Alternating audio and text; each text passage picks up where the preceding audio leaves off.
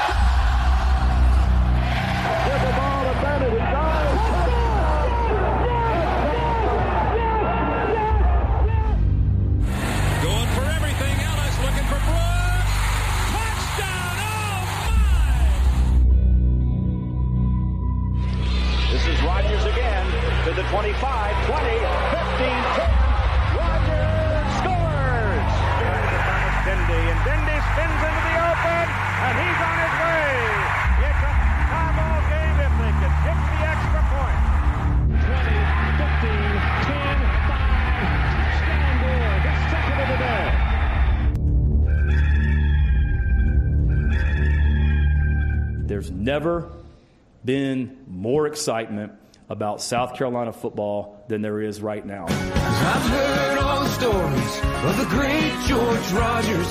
Back in 1980, he made the whole nation holler.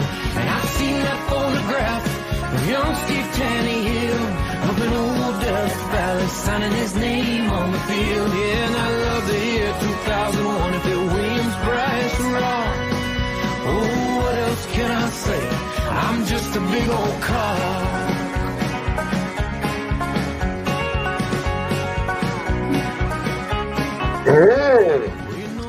Hello, hello, hello. It's Friday.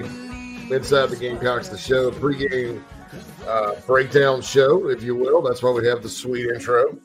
Thanks to uh, Jamie Bradford, Patrick Davis, uh, and everyone that contributed to that uh, for us. It was uh, always kind of talk about you know things being a, a nice surprise. That, that was a nice surprise from Jamie. Phil, I got that. Uh, He's like, "Hey man, I was just working a little. I, wor- I was just working a little something up." And I'm like, "Oh, a little something, great, yeah, that's awesome." so, uh, thanks to Jamie Bradford for that uh, intro. That was awesome. Uh, it is Friday, the Friday before Georgia and South Carolina. Um, we've talked this game to death. I know I did yesterday. I, I was uh, 107.5 the game, and then transitioned right into this. Uh, I did an out of market podcast uh, got on the Spurs Up show, and then topped it off with an epic, I think, hour and a half episode of Locked on the Gamecocks podcast. If you subscribe to Keith's podcast, uh, where we talk the ball. We, ta- I talked to like yesterday, Phil. I was like, I'm tired of talking about this game. You're right. I'm like, I'm like, and and for the second straight week, I walked around on Thursday uh, thinking it was Friday.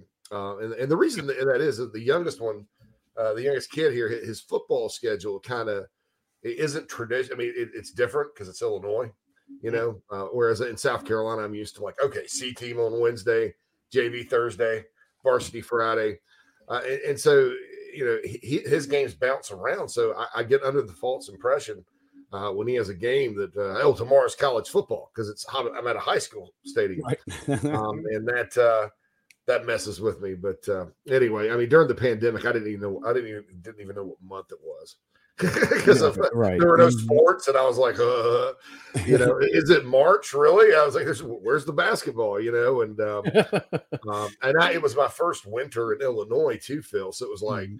uh, April was still freezing cold yeah. and uh, you know, so so there was no baseball on, and it was freezing cold. So I, uh, you know, the band Cinderella in the 1980s had a had an album called Long Cold Winter. That that was like my long cold cold winter. I mean, it was. it was uh, Phil, what we got on the docket today? In fact, as far as times for our guests, no Jordan's coming in, and I know uh, we got uh, the the outstanding, amazing Michael Flint to break the Gans's nose down for us. Yeah, we got uh, Jordan should be in around eleven thirty, uh, and then uh, and then of course noon with Flint seems to be working, so we're just gonna keep rolling with that, and then uh, you and I will wrap it up with our keys and predictions here. Outstanding. Yeah, there's no poll question today. Uh, I said I, th- I thought we'd do something different on uh, these Fridays because uh, you know what am I going to say? Is Carolina going to win? Yes or no? Maybe. it's like that note you send in elementary school. Will do you like me? Yeah. You know? Check yes. yes, no, maybe. You know? um, so, so here instead of the poll question, I I put this on Twitter.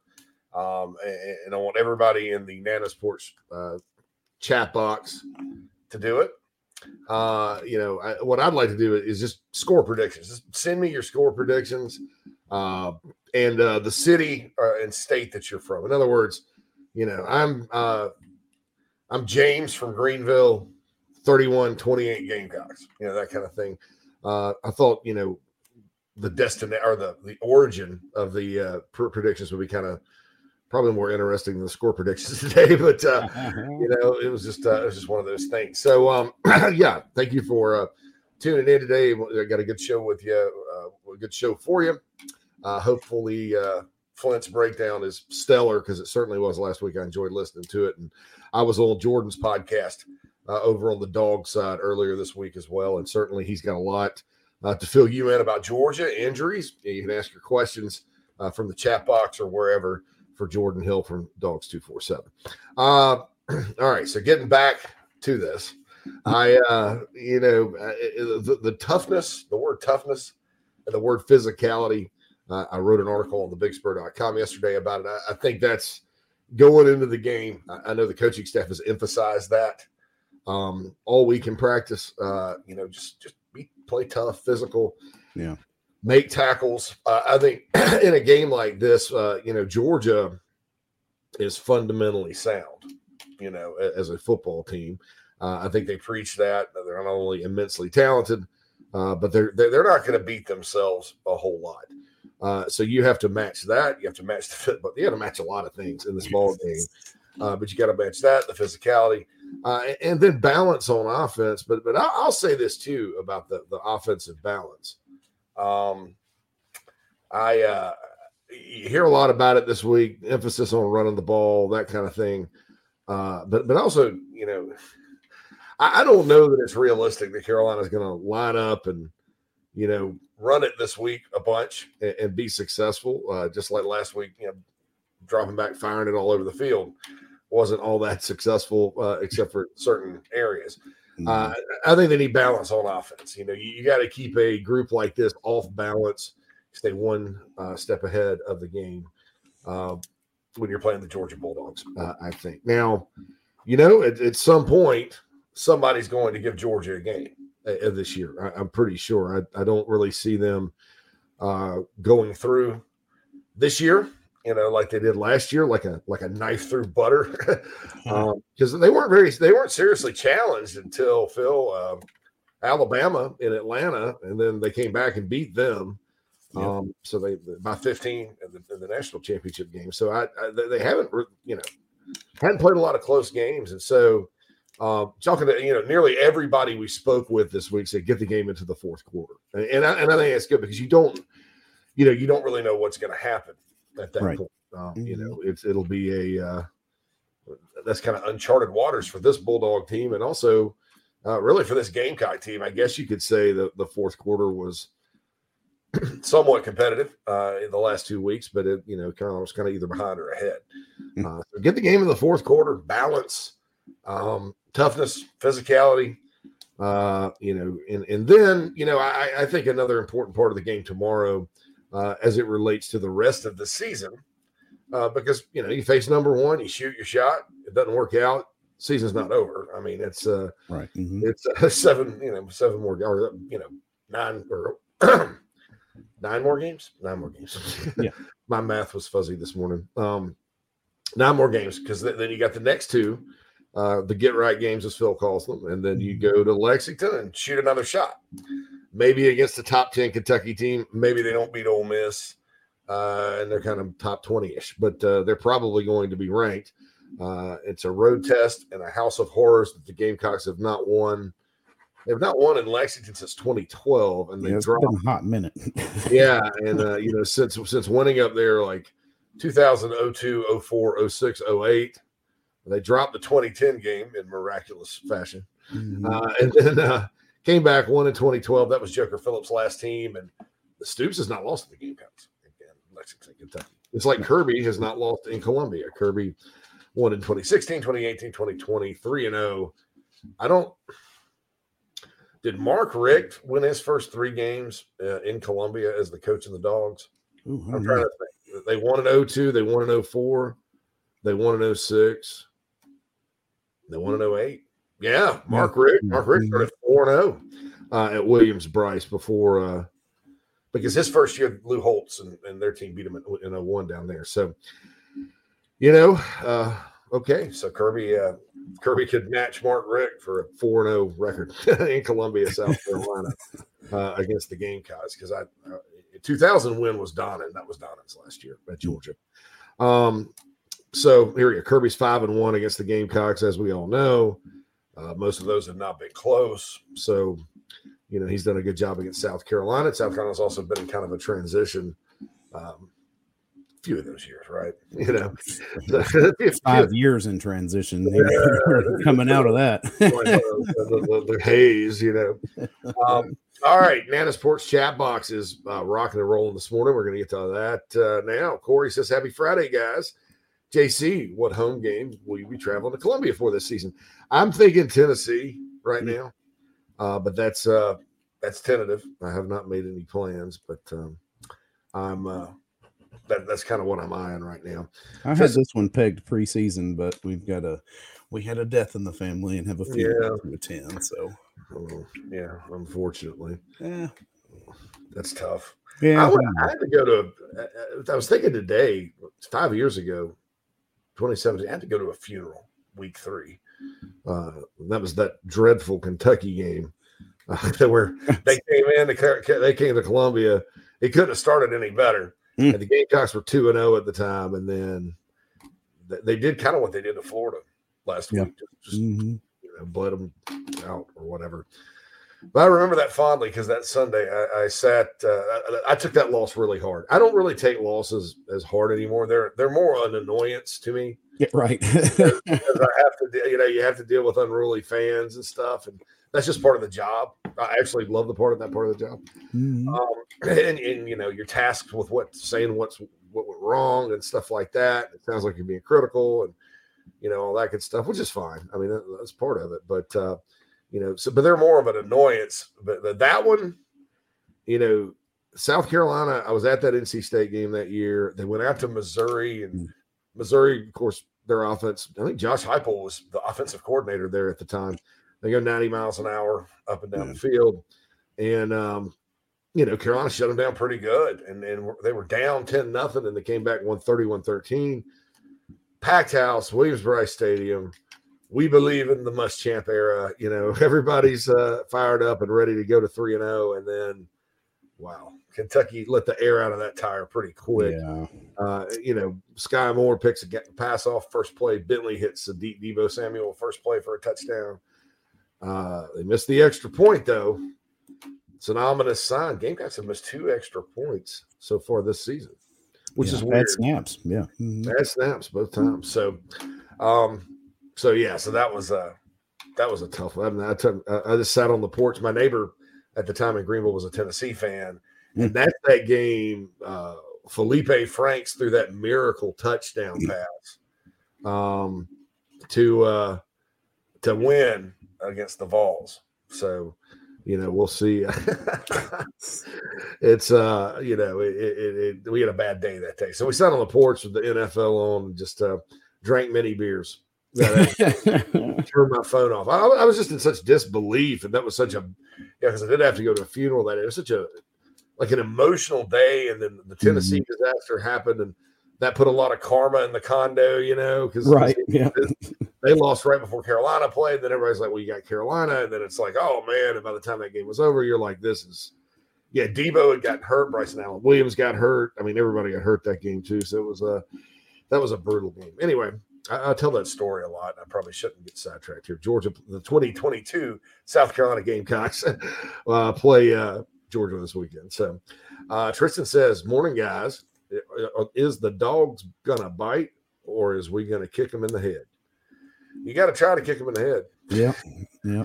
I mean, you just got to go out there and, and, you know get it done. It's an early start, and um, you know I think Carolina sometimes plays better with the early starts as much as fans don't care for them. I mean, I think the mm-hmm. team sometimes is fresh and gets out there. Uh, Jared says, "Top of the muffin to you all." Oh, it's the best part of the muffin. Yeah. I think so too. Yeah. Especially a blueberry one. Morning, Mhm. fellas. I got a feeling about tomorrow. There's crazy energy in the air. That's good. I, I hope. I wish I could feel it through, through this computer screen. I, I, I, probably could use some crazy energy this morning. Xavier goes morning from Wenatchee, Washington this morning. It's a lovely 57 and sunny. I'll tell you what, I'll, I'll, uh, all you guys from the Pacific Northwest, and we have several that tune into the show. Number one, thank you. yes. I think that's awesome that we have folks from from out there that, that are like big Gamecock fans and big fans of the show. That's uh that's nice. And, uh, number two, um, I'm lucky enough to where like the four or five times I've been to Seattle for work, most most days I've been out there, it's been sunny. And like the, the people that live out there are like, yeah, no, it's not really sunny here all the time, you know. And uh, it, that place is gorgeous when it's sunny because it's it rains a lot, it's lush and green, and the sun's shining, and the you got that big mountain. Uh, it's not Mount Hood. Mount Hood's in Port Mount Rainier Mhm. uh, in the background and all that. So it's gorgeous, gorgeous country out there. Uh, Austin goes sweet intro. Yep, thanks to Jamie Bradford for that. Mhm. Justin goes, "What's up, guys? It's a crazy sport. Anything can happen. Beat Georgia. oh yeah. yeah. I don't know that Notre Dame was worried about Marshall last week. I don't know that they should have been, but I mean, if, if I was Nebraska, I would have been going into the game. and worried about Georgia Southern, you know, it, it- it's just one of those things. I I don't think anybody uh, in College Station, Texas, was thinking they'd go down to App State. Uh, those were all road underdogs. Gamecocks are at home, so yeah, anything can happen. It is a Mhm. crazy sport. Corey says I missed the home opener due to a wedding.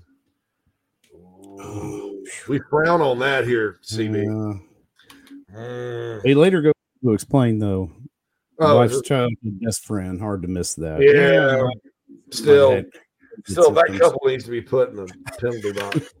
Yeah, the penalty box. Yeah. Uh, yeah, if I, yeah, it's like you know, it's like no, no game. I'm, not watching any games with this couple for like a year right. Because because you know you're on probation for a year because you you cost just that. But anyway, uh, well, congratulations to your wife's childhood best friend, uh, Corey, and I'm glad that you get to go to Willie B tomorrow and soak it in. It should be should be nice weather. It's not supposed to be 99 degrees. Yeah, it's not going to be too terribly hot. Yeah.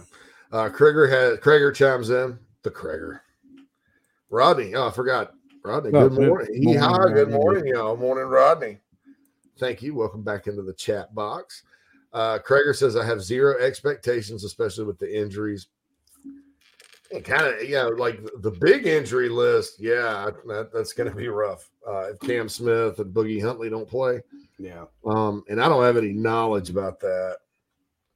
Yeah, but uh, I uh, Yeah, questionable all week, and I don't even know if Beamer addressed whether or not they practiced at all this Yeah, week call-in show last night. So yeah, he just kind of went through. He's like, just the best I can say. These guys are questionable. yeah, I don't. I don't know. My, my guess is like the only you know Mo Kaba and uh, Jordan Strong are definitely out. Missing the other ones. Mm, it's gonna it's gonna make the secondary sort of a little bit patchwork, and then you're down a starting defensive tackle. Yeah. Uh, I guess that would be you know MJ Webb, T.J. Sanders, Tonka Hemingway, one of those guys. Mhm. So Drew Dupree says Corey sounds like you need better friends. Uh, Phil's family's chiming in. Kel says, "Up, fellas, let's get it. let's go. Let's get it, Kelly." And then, oh, your your dog And then, uncle, course, yeah, my uncle back again. Uncle Ron, Ronnie? Ronnie. Uncle, Uncle Ron from Athens. it's funny.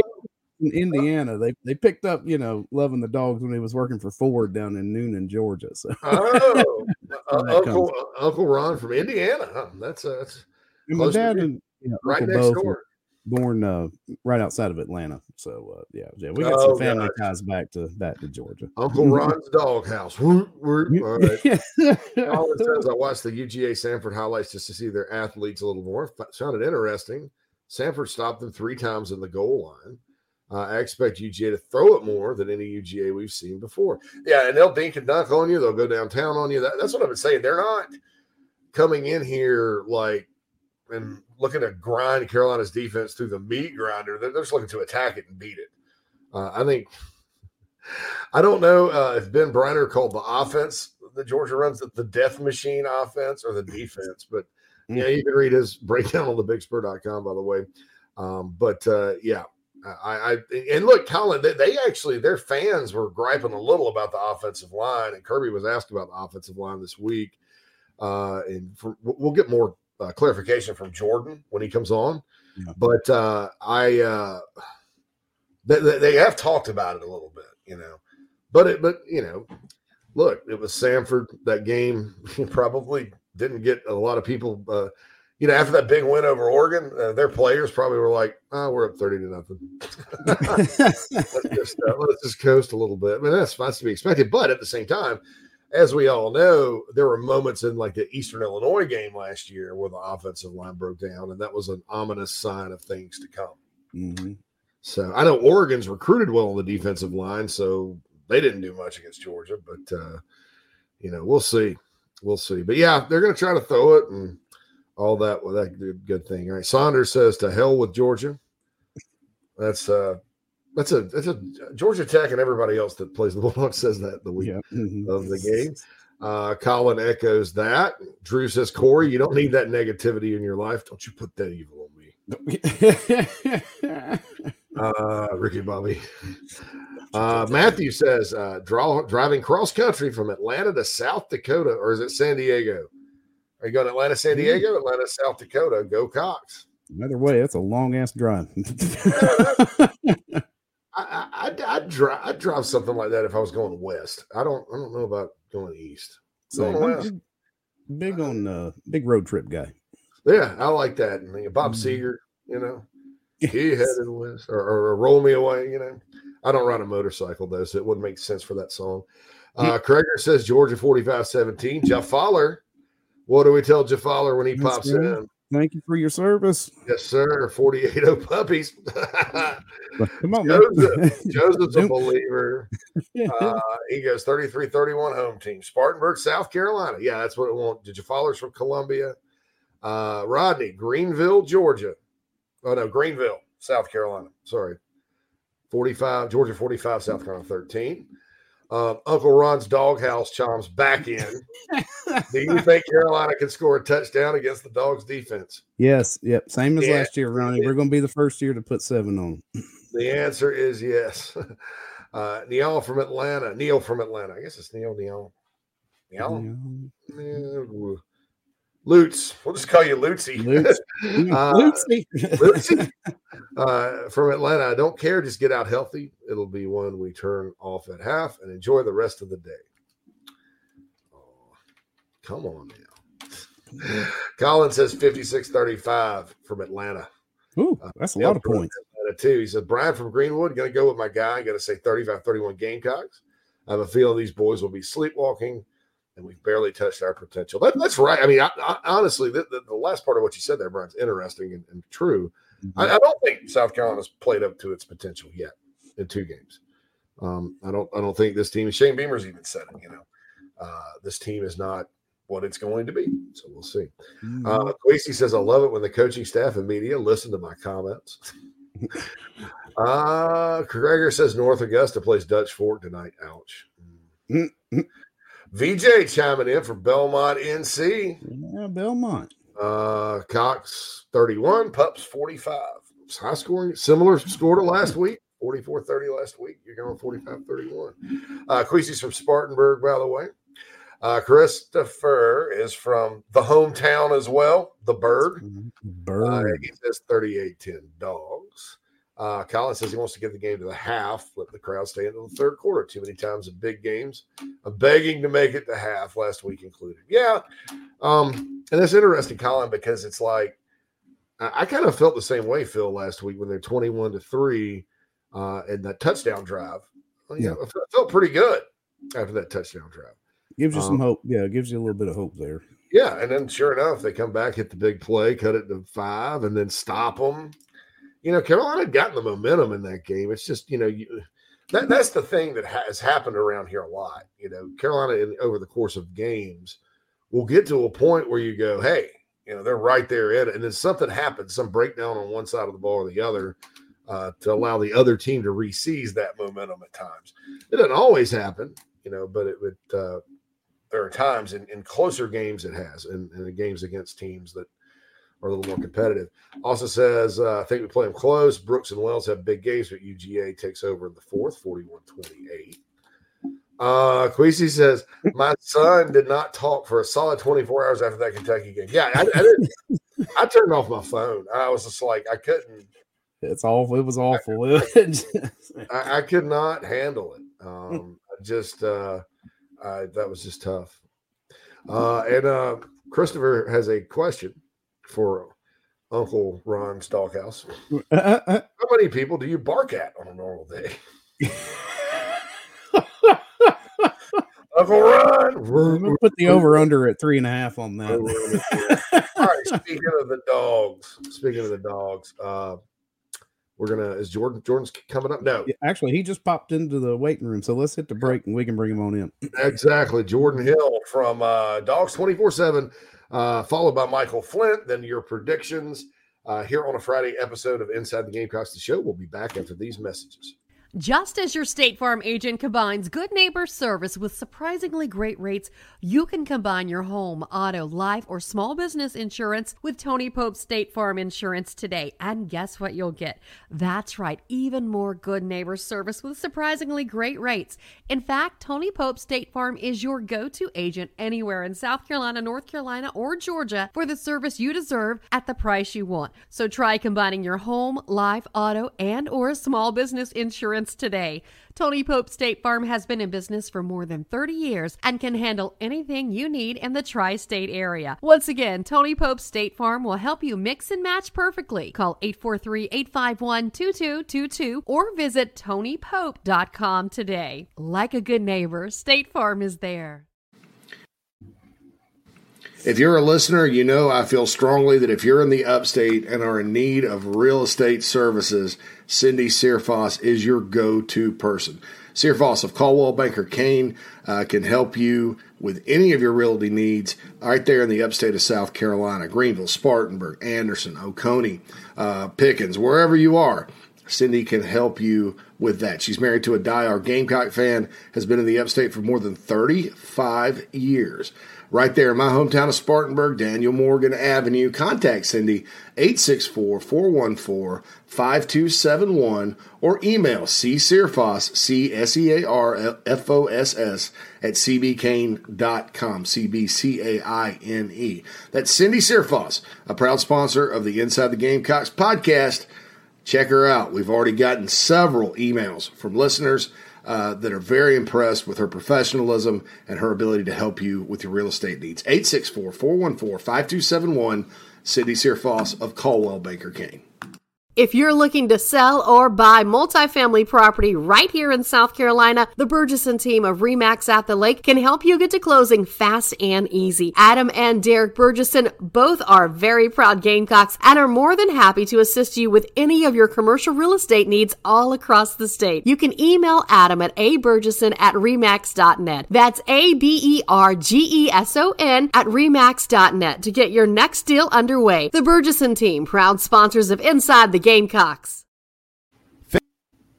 Family vacations, a new car, a new boat all cost money, but you don't necessarily have to make more to afford any of that if you can save cash that's flying out the window now. iHelp Consulting can help you finally get the kids to Disney World, upgrade the minivan, or drop that new boat in the water next summer. Let Daniel and iHelp Consulting consult with you. No fees, just savings. You pay them a percentage of those savings. Save on essential services, credit card fees, you name it. Let them find it. These folks are incredible. iHelpConsulting.com. How can I help you?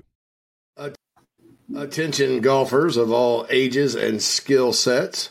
Former Gamecock golfer Meredith Taylor will be a full time golf instructor in the Midlands of South Carolina very, very soon. You want to take advantage of this opportunity. If you're like me and you got to get a whole lot better at golf, or even if you're looking to refine your swing, Meredith is the person you need to go to. She's competing in her final USGA Mid Amateur tournament this summer before going full time into teaching and coaching individuals. If you're in South Carolina, Meredith will be conducting in person golf lessons at the Country Club of Lexington. Half hour, hour on course. She'll play 9 or 18 with you. If you're out of state, though, this is really exciting. She'll be conducting virtual lessons. You can send in your swing for her expert analysis. Also, in November, she'll launch an online course with video instruction for all ages, and skill levels. Meredith has 20 plus years of knowledge, former SEC golfer, all of that. So contact her on Twitter at Mer Taylor, at M E R T A Y L O R, or go to McKellarEnterprises.org. McKellar spelled M C K E L L A R Enterprises.org. Her email's on the website, so you can connect with her for any other questions. Go get your golf game in order. Take advantage of Meredith Taylor and her services. Yep, time to get back to the show. Shoot. All right, my man. Welcome back, everybody. First hour of the show is brought to you by Cindy Cindy Searfoss Realty. Uh, Coldwell, Bank, Coldwell Banker Caine, 864-414-5271. Give her a holler. And of course, the show itself is sponsored by Manscaped. Uh, big spur for 20% off and free shipping at manscaped.com. And on the McKellar Enterprises guest line, we got Jordan Hill with Dogs 24 7. He's going to give us a look behind the enemy lines here. Jordan, welcome to the show, man. Yeah, absolutely. Appreciate you guys having me on. Getting ready, uh, getting ready for game day. At, at least uh, right now, countdown's on. Sweet, sweet. That's uh, how long have you been covering Georgia? So I actually graduated from Georgia in 2016, and then I left, went and covered high school sports, went and covered Auburn for a few years, and I actually just got back in February. So I've been back on the Oh. ground in Athens for about six months. Oh, okay. I got you. I, I was going to see if you were around for uh, 2017 and then last year. I, I thought 2017 for dog fans or people that cover the dogs too. I mean, because that's it's one big traveling road show, right?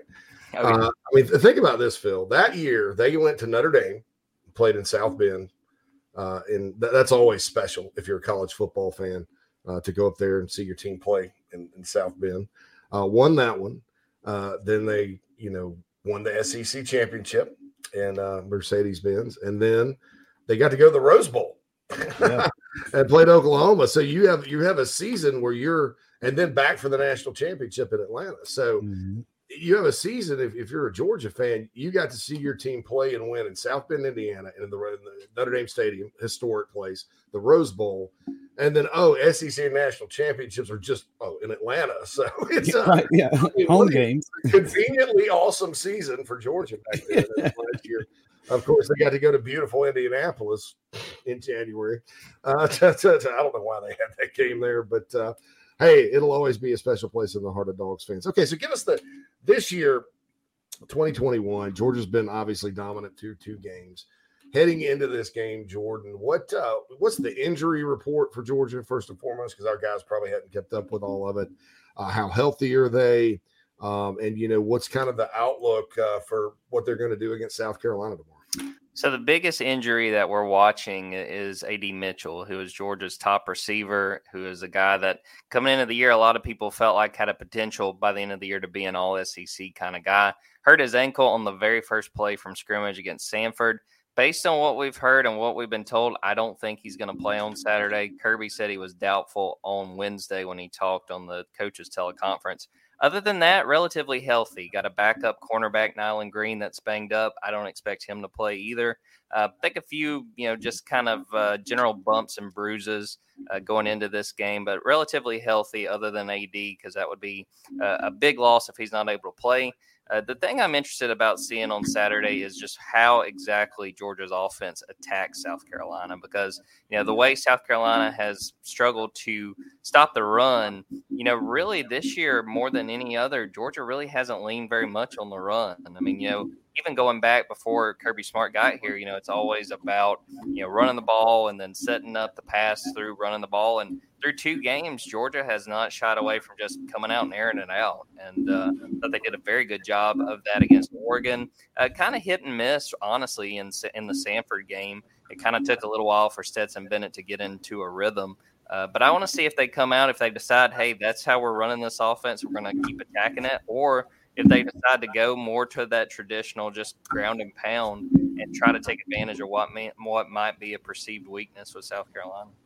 That that's uh, normally Phil. I, that's what Georgia historically has always tried to do. I uh, I think uh, all right. So 2018 uh, in Columbia, uh, I thought that uh, yeah, I guess it was the offense? It was Jim Chaney was still calling plays for them at that, that point. Yep. Uh, I thought he did a really good job in the second half of, of attacking Carolina on the perimeter where they were weak tacklers and they had an advantage. And and I've seen you know, that 2016 game when they came over, obviously Georgia's thoughts were, uh, especially with uh, Eason at quarterback going six for 17. We're going to line up and run it, just try to run over you. and that's typically what they do. But I, I, have seen some game plans over the years from Mike Bobo and some other uh, folks down there where they do come out and throw it and they are successful. And uh, tell us about Stetson Bennett, okay, uh, on that note. How you know, I, I think people underestimate him at their peril. And, and I think we're at the point, Jordan, where people don't do it anymore. Uh, they kind of talk about him as one of the better quarterbacks in, in, college football.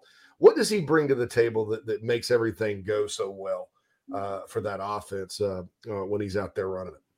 I think one thing that people sort of lose sight of is how athletic he is. There's been two plays so far this season where they've really used misdirection and allowed him to run and, and score pretty much easy kind of bootlegs out to the right just because he, he is a pretty good athlete and he can keep uh, plays alive when it looks like they shouldn't be. There was a touchdown throw against Oregon where they had him dead to rights and he was able to swing out of it and kind of run back to his left and hit Ladd McConkey. But the thing that I think people kind of lost sight of with him coming into this year, his super senior season, he had all off season as the the number one quarterback, which he did not have last year. I mean, at one point during fall camp in 2021, he was taking 13 reps. Mm. And you think about the fact that JT Daniels got hurt and he had the most experience of the guys on the bench. He gets the call up, and pretty much the rest is history. He's had this whole off season not only one to really strengthen you know the the understanding with his guys, the, the receivers, the tight ends on how they're going to run certain routes and when to throw and, and things like that. But even with Todd Monk and the offensive coordinator, you know Todd is running and designing this offense knowing that Stetson's a quarterback, and I, I just don't think people pay enough attention to that. And I think there's a lot of value in that. And I think you saw that in the first game. I will say the Samford game, he kind of come came off, uh, started shaky. I think he was six of ten and had missed a few throws that probably could have been touchdowns, but really settled in through I think ten straight completions after that slow start. Um, I think he can make plays at quarterback, and I think again to to your point, JC, I think people are understanding, you know, trying to out, you know, write him off or, or say he's you know, not going to be a guy that can make plays for Georgia. I'm starting to think that narrative is really mm. dying down just because of how he's played these last few years. Yeah, I, have been impressed with him. And I, you mentioned Todd Monken. I, I, of all the, you know, Georgia's kind of since Bobo left, they've kind of cycled through some coordinate offensive coordinators, and uh, it's it's been kind of the same idea, but uh, you know, there, has been some guys that I, you know, I don't I don't think they've maximized uh, Georgia's personnel at times. You know, uh, it's hard to argue with their success, but I think they're on to something with this guy. I, I think that, and I, I, followed his career. He's always been a pretty good play caller, always been uh, imaginative, both in the league and in college football. But but you kind of watch, you know, and see if you agree with me or not. You, you watch the balance that he's committed to now, uh, the creativity in achieving that balance, but then also the structure. I, I think you, you, know, you look at the running back rotation. You know, all those backs have different strengths and weaknesses and he maximizes them. But you can't tell what. I mean, it's not like he says, "Okay, we're going to bring Kenny McIntosh in, therefore we're going to throw it to him." you know, uh, he does a good job of disguising all that. Wouldn't you agree? And I, I kind of started picking up on it uh, before the SEC championship game, and then especially in the national championship game. I was like, "Man, this guy, this guy knows exactly how to do this." I think he's uh, uh he's what you call, um, I guess, uh, he's on a hot streak right now. Mm-hmm. Yeah, I mean, I agree totally. And he now he's one of the top paid assistant coaches in the country. And I mean, I think you see why. I mean, I was really struck by that Oregon game of just the amount of misdirection and, and the ways they wanted to get different guys involved. I mean, they put uh, Kenny McIntosh out wide several times and threw him the ball, and and he's got that ability. I mean, and they handed off to Ladd McConkey some. He knows the talent he's got, and I think that he's done a very good job of, like you said, not saying, all right, well, well, Kendall Milton's in this game, so they're probably going to run to the, you know, to the right, and hmm. well, we can just load up there. They have been mm-hmm. very creative with using their talent, but making it where you have no clue exactly what's coming. And you know, again, they they had Oregon on the on the ropes from the very beginning. I mean, they had Oregon guessing and never could really get it figured out yeah, I think uh, Todd has done a great job, and and I'm really looking to just see how he calls this game on Saturday. To sort of the point with the Oregon game, how much misdirection do we see? How much does he feel like they really need to run the ball, or or do they just say, hey, we really like how this passing game is played through two games. we're going to put it on Stetson and let him throw to guys like Kenny McIntosh and throw to these tight ends and, and just see what South Carolina's got in the secondary. Man, Jordan Hill, Dogs 24 7 joining us. Jordan, oh, at Jordan Davis Hill. No wonder I called you Jordan Davis yesterday. Oh, it's all good. like, man, you know, there's a lot of Jordan Davises running around. Um, Will Muschamp is, uh, and Glenn Schumann are running the defense now for Georgia. Everybody's familiar with Muschamp. Uh, I thought Will had a great year coaching last year, quite frankly, especially considering the situation. Uh, you know, what's kind of the take on him now that he's kind of uh, at least co in charge of the defense now and uh, running things? And uh, you know, what what what can we expect from Georgia uh, and, that defense? It, it, you know, in terms of um, how you think they'll try to stop the Gamecocks or, or what they'll attack. Yeah, I mean, all uh, everything we've heard from players about Muschamp, and I think this is is very similar to what I'm sure you guys heard while he was at South Carolina. Players love uh, Muschamp. I mean, they've talked him up. What I've really been struck by is the secondary. I mean, he coaches Georgia safeties and their nickels, and hearing those guys just talk about you know, we know his track record, especially coaching that position, coaching the defensive backs. And, you know, even veterans like Chris Smith, who's a super senior, I mean, he's seen some ball in the amount of time he's been at Georgia, but he's like, man, why would I not listen to Will Muschamp? You know, he's taught me so much again in just a pretty relatively short amount of time. Um, I think the players have really, uh, you know, you know, grew really close with him even in the short amount of time he has been in this role. And then two, you know, like you said, he had been an analyst and kind of gets put into a position where he steps up to join the staff uh, when Scott Cochran leaves uh, for a bit last season. You know, it seems like everybody has really um, appreciated the role Will has played. Mm-hmm. Uh, mm-hmm. Kirby Smart, talking about this staff as a whole, has multiple times said that he feels like this is the best staff he's mm-hmm. had, just in terms of you know how they all work together and, and sort of the the shared expectations they have. So I mean, I, I think that he's been a great addition. Again, someone Kirby knows really well. And as far as how this defense is going to attack South Carolina, I mean, I, I think they're going to see an opportunity, and, I think they're going to try to mm-hmm. come after Spencer Rattler. Mm-hmm. I think that they did a very good job of making Bo Nix uncomfortable in that Week One mm-hmm. game. And once the second interception happened in the second quarter, Chris Smith jumps it I mean, at that point, the game was over. You know, they did a very good job of not giving Oregon a whole lot of room to work with. And uh, it's going to be really interesting just to see how the secondary plays. Again, I, am of the belief that Spencer's going to make plays on Saturday.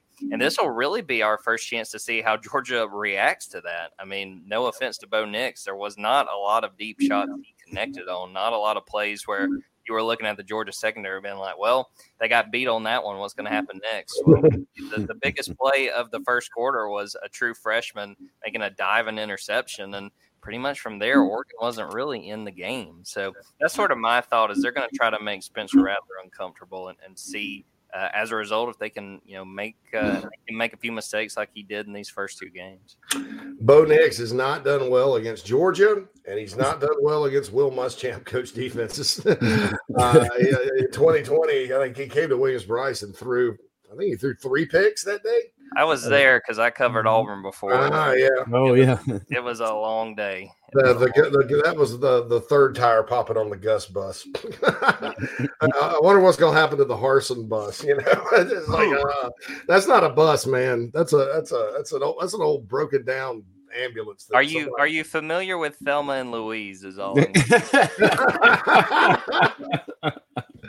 That'll be an SEC short soon, you know, yeah. um, or a GIF or something. So, talking with Jordan Davis Hill uh, from Dogs twenty four seven. Um, uh, you know, Muschamp's not the only former Gamecock assistant there. Mike Bobo, uh, who was at South Carolina a year and actually was the, the head coach technically for three games uh, on an interim basis, and then Brian McClendon. Uh, I'll start with McClendon. Were you surprised because uh, he was at Oregon and then he was a co-coordinator at Miami with Mario Cristobal? Were, were you surprised Kirby was able to bring him back like that, uh, given that it looked like he was going to get a, at least a title uh, to run offense again? But um, you know, I, I, I was a little surprised, but I mean, I know that that's home uh, for Brian McClendon, and everybody always wants to go home, right? So yeah, I mean, I think it was interesting when it happened, and two, you know, Brian McClendon was the interim head coach after they fired Mark Richt. He coached yeah. TaxSlayer Bowl. He's technically the the winningest coach in uh, Georgia history since they beat Penn State in that game. But there were questions at the time. People thought there was a chance Kirby, you know, that he would that Brian would stay on Kirby's staff. And at the time, there was a lot of talk after Brian decided to leave um, that you know, well, these guys went up against each other in recruiting a ton. You know, maybe there was some kind of friction there. But I think there there was an opportunity for him to to come back again. He played at Georgia. Uh, he had coached there. He was on Mark Richt's staff for something like eight or nine years. Had been there for quite a while, even going back to being a GA, if I'm not mistaken. I, I think it was a situation where he saw the chance to come back. Obviously, the chance to join the staff of, of a uh, you know defending national champion. And uh, you know, again, I was kind of surprised just to see it pulled off, especially because he had only been in Miami maybe two or three weeks. He had mm-hmm. not been on that staff of Mario for very long. Um, but I think he saw the chance to come back to his alma mater, join a staff where he knew other guys as well. I mean, obviously, like you said, Bobo and Muschamp. Um, I think it was just a, a, culmination of factors that convinced him he wanted to come back and and to coach receivers. He had been the running backs coach for a while when he was at Georgia, um, but to coach that position that he actually played at Georgia, uh, I think just a combination of factors, he decided it was right to uh, come back to Athens. Mike Bobo is on staff as an analyst. Uh, certainly, you know, uh, it's been a kind of a rough couple years at South Carolina and Auburn for Mike, but uh, he's back home now after the Colorado State thing. What what are the thoughts on him being back in town? I think it's been a good situation for Mike. You know, and like I said, I had covered Auburn, so I was there for the the 2021 season when he was offensive mm-hmm. coordinator. I think there was kind of a, a you know a back and forth between him and Brian Harsin when it came to what that offense was going to look like. And, you know, I think some of the blame might have got put on Mike, where, you know, I think it was sort of more of a collaborative effort than uh, we kind of really got to see. Uh, you know, talking to the coaches and things like that. But, you know, I think that Mike is a real asset. You know, I think that Georgia's done a good job with all of its support staff, but especially getting guys like that. And, and, you know, that's something Todd Monken talked about uh, during fall camp. You know, he was asked about Mike, and not necessarily not necessarily if he felt like you know Mike was if there was pressure having a former offensive coordinator there you know, on staff. Obviously, not in that role, but you know, it was sort of like what uh, Chris Smith had said about Will Muschamp. It was like you've got a guy right there that you can pick his brain. He's seen a lot of football, seen a lot of SEC football. You know, he talked about just how helpful that was to get perspective from a guy mm-hmm. who's been there and done that. And you know, we've heard really good things about uh, the way that uh, he has gone about his business, how Mike has understood his role. And again, that kind of goes back to what Kirby has talked mm-hmm. With the entire staff and how happy he is with the makeup of the staff as guys mm-hmm. understanding what they're being asked to do. And uh, you know, I think it's probably been nice for Mike. You know, his son Drew uh, was a really good offensive lineman. You know, they moved around. Uh, Drew played his senior year at Auburn High and was a really good player. Was going to go to Auburn, and then obviously when Mike left, they went to Georgia instead. But I'm sure that Mike is probably enjoying not being quite as much involved, but still having say, being at practice, being at the games, having his son have a chance to be a bulldog like he was back in the '90s um, I'm sure it was probably a welcome change of pace when you consider all the factors that go into it. Absolutely, and my I the the fourth down, the emphasis infamous fourth down play in Columbia.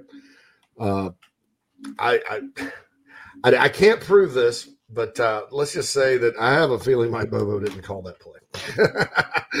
uh, I just have a feeling that that's so just just to set the record straight out there for everyone that uh, as has has rejoiced uh, on the Carolina side has rejoiced that play call. Oh, Bobo, ha, you know, I, I don't know that Mike made that call. Um, wrap it up with Jordan Hill from Dogs 24 7. So, uh, just your gut expertise uh, analysis uh, as to the outcome this weekend uh, in Columbia. What, what, what, what are you thinking? My thought is Georgia 34 14. I don't think they quite cover what I think is like a 24 and a half point spread because it, to me, I, am convinced Spencer Rattler's going to make some plays. I could see South Carolina being in this thing through, you know, quarter and a half, two quarters.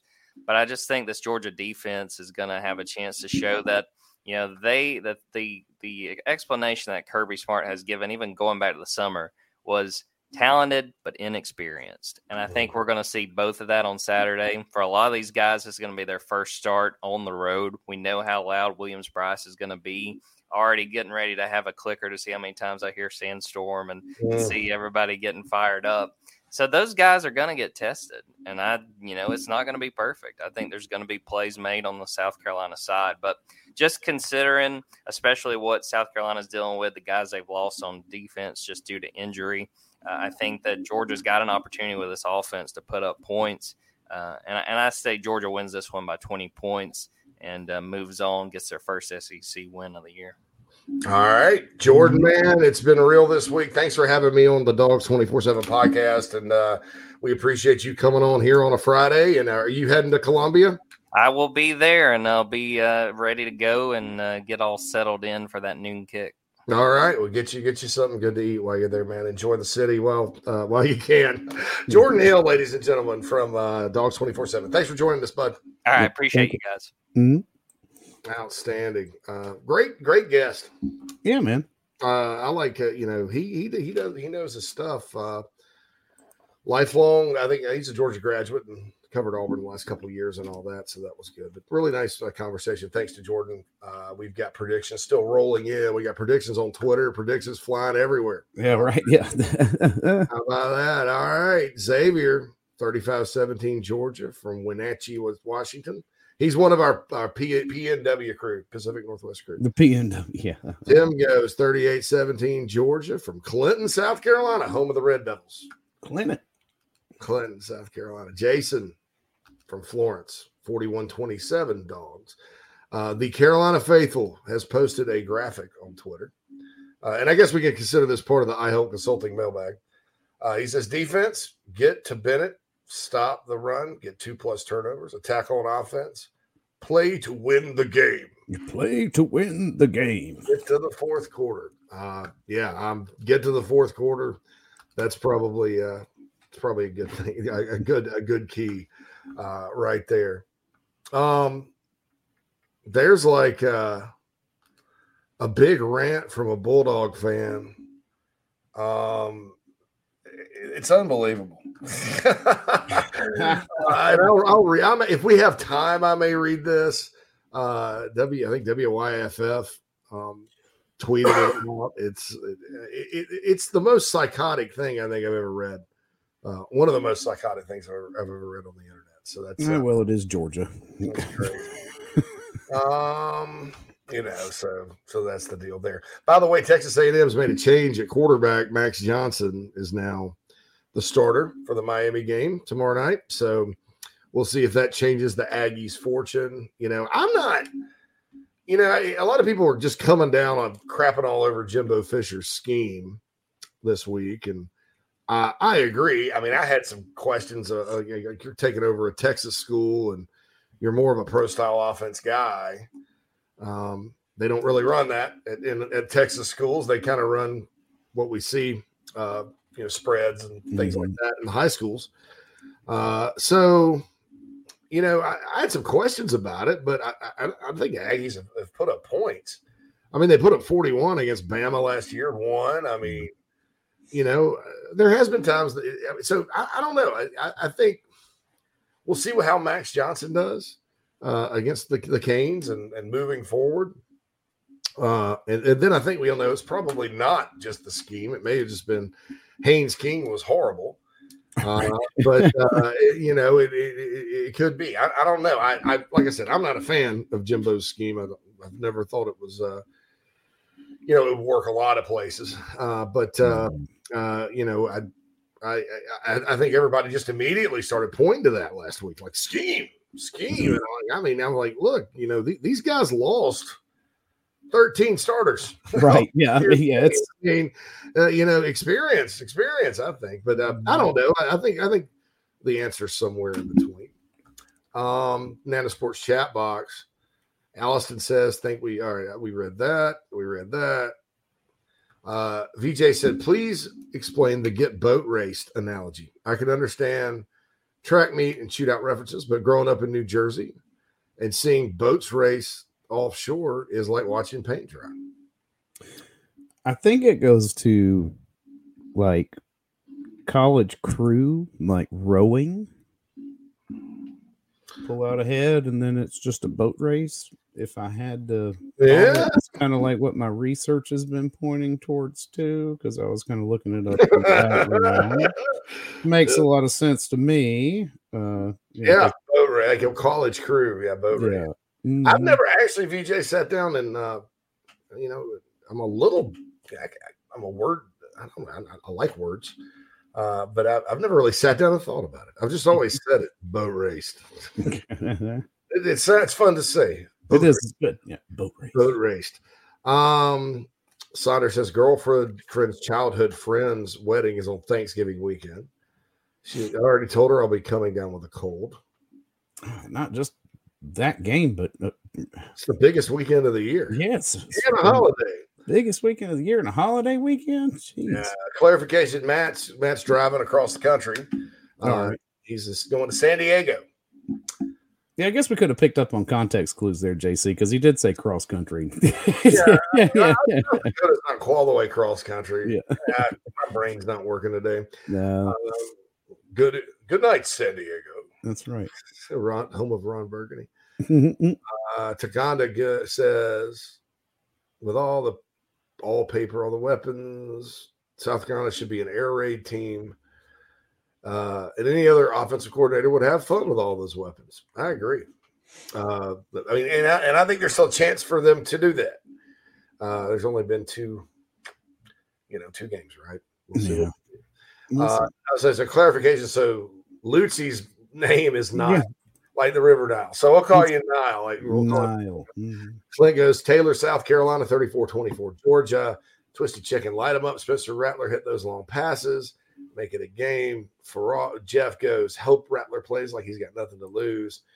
Uh, Eric, bold prediction Woo. Yeah, look at that. 45 21, ass kicking chicken. I hear you, man. Uh, Gilmore goes, Beamer run your offense. Too many weapons. They can outscore South Carolina. Sonder goes, CHS 41 17. CHS. Uh, and then the Gamecocks, Gilmore comes on. Gamecocks got to slow the tight ends down. That's their offense. That's Georgia's offense. Keep them covered close all game. South Carolina will beat Georgia. I think the tight ends are going to be a big part of the offense. And uh, you heard Jordan talk about AD Mitchell not playing. Uh, Georgia's still got good receivers. That Ladd McConkey guy scares the crap out of me. Yeah, right. He's that type of guy, you know. It's like, you know, the, the One of those can do everything kind of guys, you know. uh, yeah, breaking tackles and stuff. He, he's good at that after the catch. You got to get Ladd on the ground, man. Um, Austin says, I want to see Rattler sling it down the field all day. I'd rather than throw interceptions than to try, try us to try to run it all day and get 50 yards. Uh, I agree. I think you got to find balance. Now, how you achieve that balance, that's up to the Marcus Satterfield and the coaching staff. You know, I mean, it, it, it, there's there's more than one way to do things, right? Oh yeah, oh yeah. Mhm. And uh, I think that that's the key is, you know, and I'll give you kind of a microcosm of it. Uh, first drive, and I've, I've talked about this all week. Uh, first play, Spencer goes around the end for eight yards, and then pass, pass, pass, and then you know, you, you then you get back and you go to the Jaheim Bell, the other side, you attack the other side, and, and that, and then at the end of that drive, you know, there was the penalty and the, the chain situation, which was ridiculous. Um, you know, and and all that. And then they kind of got away from it. But uh, you know, to me, that's balance. The, the North Carolina game last year, Hmm.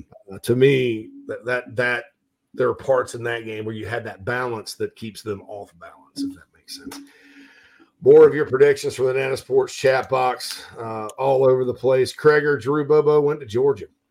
Went to Georgia. Was with his dad, uh, Mike, at Georgia. He's a freshman. Um, the, the the band is back together in Athens, by the way. Yeah, they have put the band back together yeah, again. Muschamp, Kirby, and Bobo all on the same staff with McClendon and Yeah. those guys. I mean, they they that, that's the dog pound. Dog, woof. All right, Mhm. we'll be back with Michael Flint. Uh, he's got some X's and O's to talk about and some other stuff.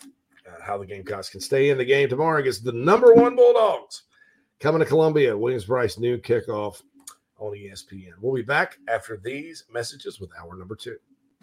If you're a listener, you know I feel strongly that if you're in the upstate and are in need of real estate services, Cindy Searfoss is your go to person. Searfoss of Coldwell Banker Caine uh, can help you with any of your realty needs right there in the upstate of South Carolina Greenville, Spartanburg, Anderson, Oconee, uh, Pickens, wherever you are.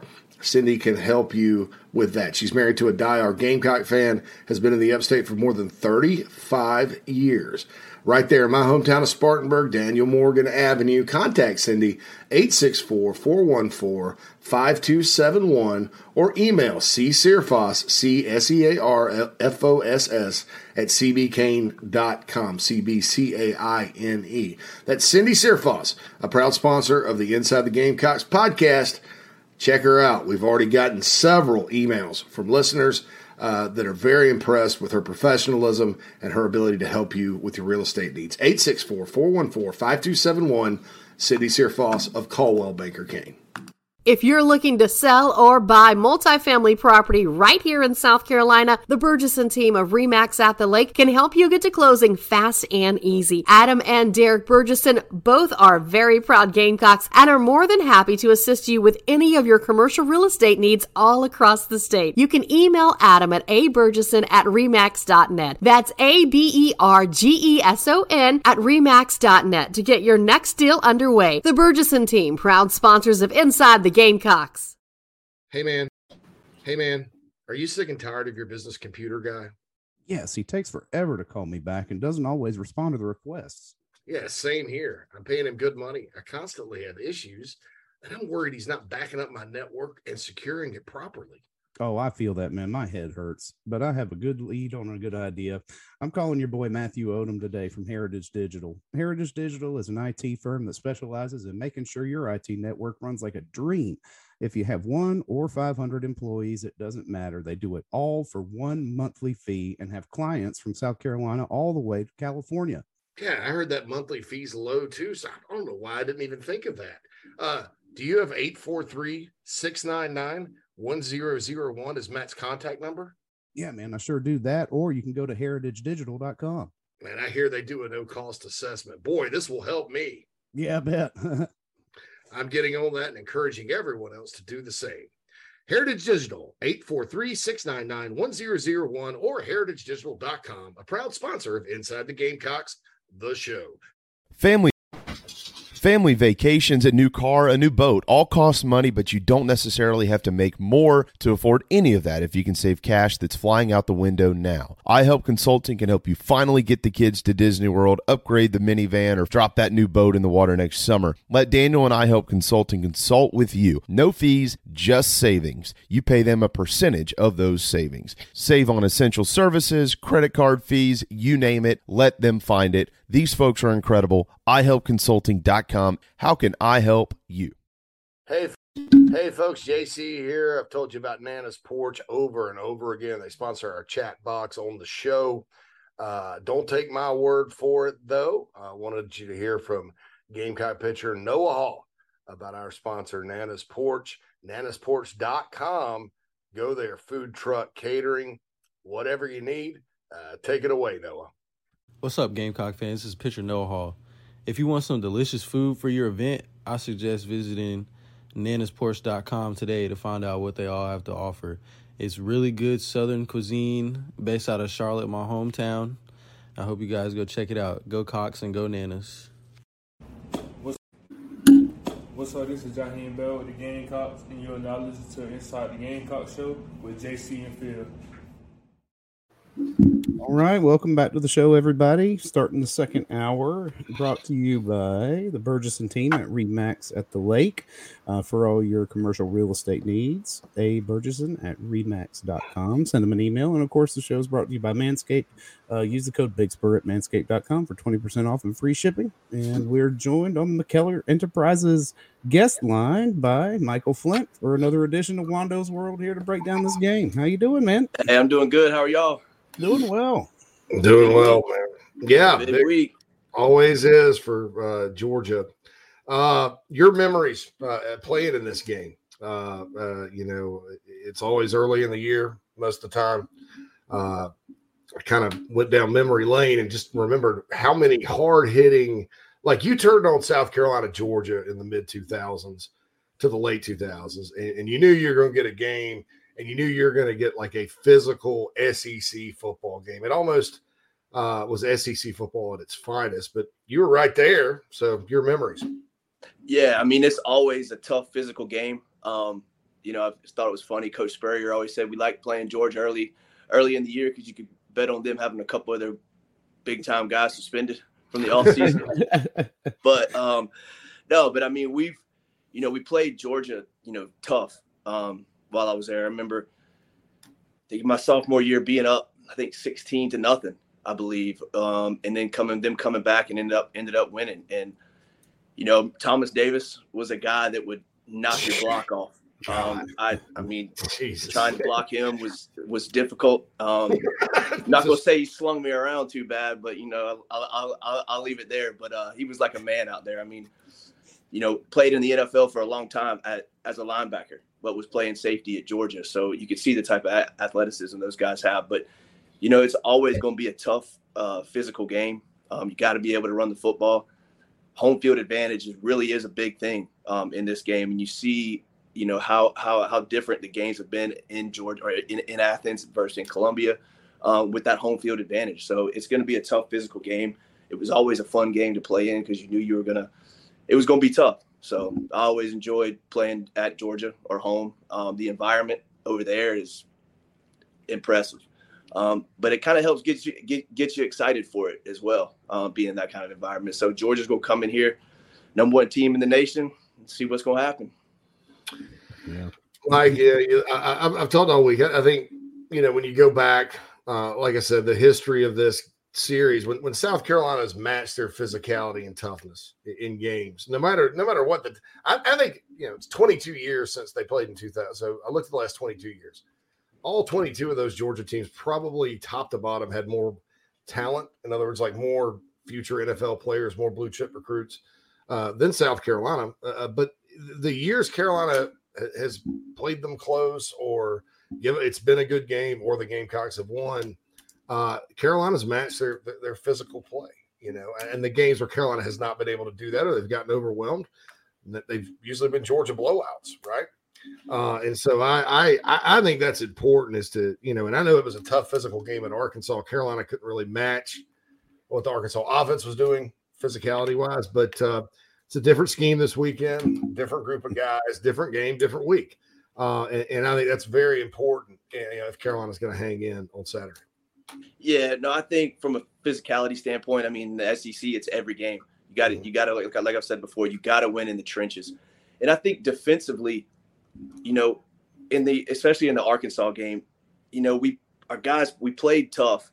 We were put in tough down and distance type situations. Yeah. Um, you know, missed tackles on first down that gave them second medium, second and short. Um, our two interior guys um, played played pretty well up front. Um, they maintained the point of attack, did a great job in run fits. You know, got some pressure, but Arkansas was in favorable down and distance type situations for much of that game, and it didn't really allow us to do a, probably a lot of what we wanted to do defensively. Um, you know, they had success on first down, and those first couple drives that Arkansas scored we were, you know, a, a missed tackle away or, you know, a, a, a broken tackle away or something, just a fundamental mishap from that game being completely different. Um, you know, I thought we matched up pretty well with them. Um, but, you know, obviously with Georgia, we can't do that to ourselves. We can't allow Georgia to get in these favorable down to distance situations. Towards the end of the first half against our All right. No, you got me back. Yeah, Bo. Yeah, end of the end of the, uh, we in, end of the uh, first half for Arkansas. In the first half. Yeah, no, we, we, we were in favorable down and distance type, uh, you know, unfavorable down and distance type situations to allow Arkansas to consist, consistently do what they want, and really it kind of hindered what we wanted to do defensively. Towards the end of the first half, we were able to kind of, I say, pin our ears back and rush the passer. You know, to really, you know, Jordan Strawn had it had had some really nice pass rush. Um, you know, towards the end of that first half. And when you made Arkansas throw the ball, you could see kind of where they were a little bit, you know, susceptible or, you know, had had some weakness. So for us this coming week, it's really having success on first down, putting Georgia into obvious you know types of passing situations or you know making them more predictable on offense to really allow our defense to be more creative and not as predictable. Um, but I think, Yeah. like I said, those those those front four guys um, have to be really good. They have to maintain the point of attack. Georgia's a very physical team, and if you allow them to run the ball and run the ball well, it's it's could provide to be a long day. But uh, you know, I, I I really like the way that Nick Emmanwori is playing. I think he gives us a lot um, back there, but he's going to be tested this week in the in, in in in the passing game. And I think that's one guy I'm really excited to see because he plays fast. You don't see that with a lot of freshmen, and he's playing faster than a lot of the older guys out there. He's all Mhm. over the field. He reminds me a lot of of Ko Simpson and Jalen Foster, to where he's always around the football. No matter where it is, you're watching on TV, you see 21 come into the picture, and you know it's I think it's a breath of fresh air seeing a guy like that come in and really just play fast and play quick. But I'm interested to see how he does in in in coverage this week because he's been really good in the run game, and it's been a really nice surprise to see him all over the field. Yeah, coverage. uh, He, and he, being a younger player, you know, Phil, you can you can uh, test and, and add to this if you want. Uh, being a younger player with with you know sort of what they do on offense, Georgia with the tight ends throwing to the backs, things like that, the play calling. Uh, you know, I I, I think Monken will probably try to go after him. Don't, don't you think, Phil? Oh yeah, I mean, I, I I think it, it, it behooves them to do that. You know, I mean, you've got to go after the secondary, especially if we're going to be injury depleted. Then you know, why not? You Yeah. know, why not go after these younger guys who are inexperienced? Yeah, yeah. Yeah, and I think a big thing, you know, a lot of it kind of gets overlooked a lot of times is is the crowd noise, and having Georgia have some some cheap penalties early on in the game um, to hopefully force some punts. I know Georgia's always had a lot of success on the first drives defensively, um, even you know good success on offense. But if we can have them get get a couple cheap penalties, jump off sides early, um, have some long down and distance type situations, and and and, and make them punt early, I think you know we we get we we got a shot. Well, you know, Michael, uh, you win the toss. What do you do? You taking the ball? Or you kicking it? That's a tough one. I know this one, I know, yeah. I've, I've, I've heard some stats about Georgia defensively on the opening drives and how good they are. Mm-hmm. Um, you know, I think with the crowd noise, defer, um, defer, let that defense feed off the energy of the crowd. You know, our defense has, has had some success this year. They've been good. You know, the Georgia State game, they really fed off that crowd. And I think you put the defense out there and then um, take the ball the second half.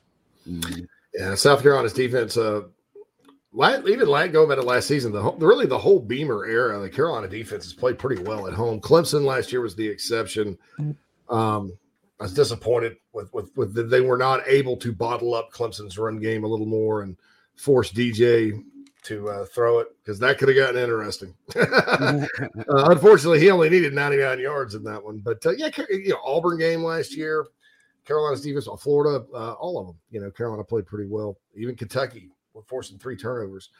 Um, continuing on with Michael Flint. So, how how does the offense attack? This has been the debate this week: is like balance versus effectiveness versus you know how do you get things going if you're uh, Marcus Satterfield and the Gamecocks offense, Rattler and those guys against this Georgia D. Yeah, and you know, I was I was watching the I happened to see the the show on SEC Network Portraits um, with James Bates, and they had Coach Spurrier on there. Batesy. One of the things that really stood out to me is in, and I don't know the exact quote, but Coach Spurrier, you know, I don't know what the, the exact question was, but he said, you know, offensively, you know, we don't we don't worry as much about the defense. We focus more on ourselves. We focus more on the offense and what we do well, and we make sure that we're we're prepared for what we do. And that's not saying we don't watch film on the defense, but it's it's watching film on the defense, ha- un- having a game plan, and building that your your game plan for that week around what you do well, but also around where you see weaknesses in that defense.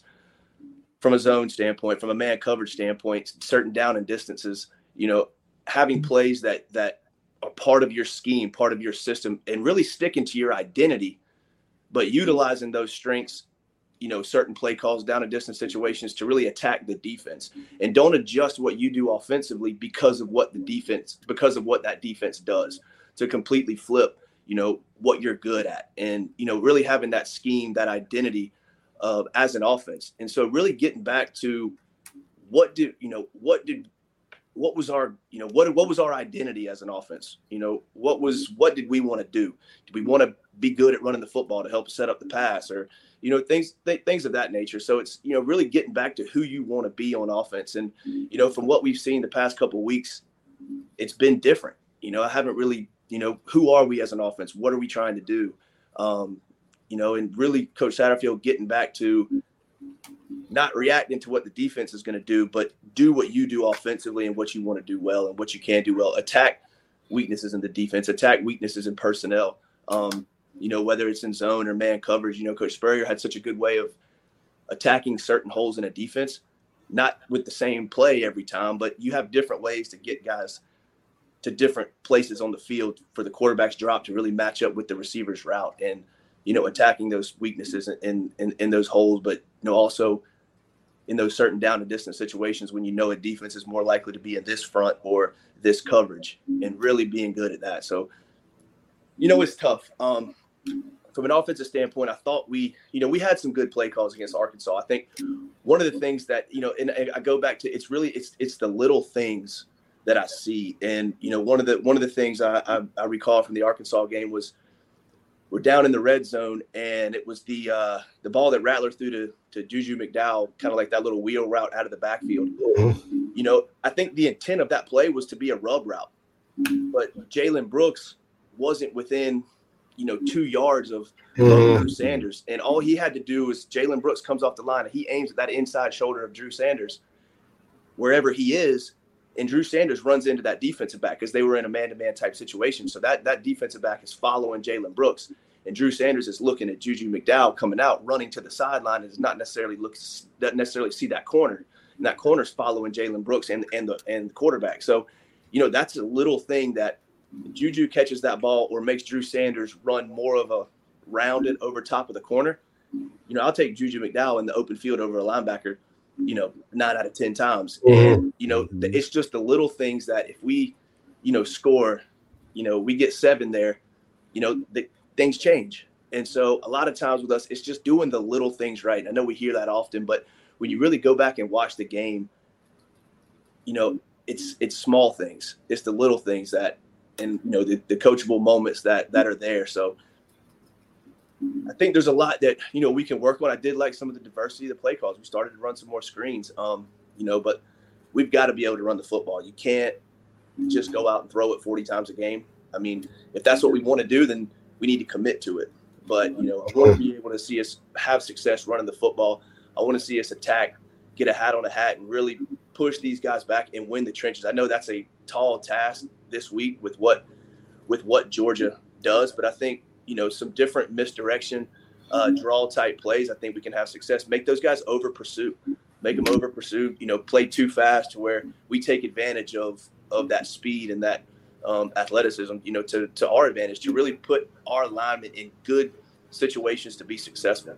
And you know, I think some misdirection, some draws to help you know get those guys to over pursue because I think at times they're to they're going to pin their ears back and they're going to come. And you know, we need to get in positive down and distance situations where Rattler's not a sitting duck back there because, you know, certain pass protection type or certain situations with pass protection, we haven't been very good. And and I think the the more we struggle, I think the more Rattler's going to get more happy feet back there. He's going to escape the pocket. He's going to look at the pressure rather than feel the pressure. Um, been a couple times that he's had a chance to kind of slide up in the pocket rather than bail out. And he's some, you know, bailed out a, you know, a few times too early. But overall, he's been good. But a game like this can get out of hand very quickly when some of those guys up front are getting early pressure and continuing to get pressure to where Rattler doesn't, he doesn't feel it. He sees it, and that's not good when the quarterback is looking to see where the pressure is coming from, and then trying to get eyes back up downfield, you know, to to see where everybody is, see where the defenders are, and and and make a throw. So, Yeah, pa- pass. They have to pass protect better. Um, and, and I thought, honestly, in fairness, I, I, thought it was sort of leaky early on against Arkansas, and it got it got better as the Yeah. game went on. Of course, Arkansas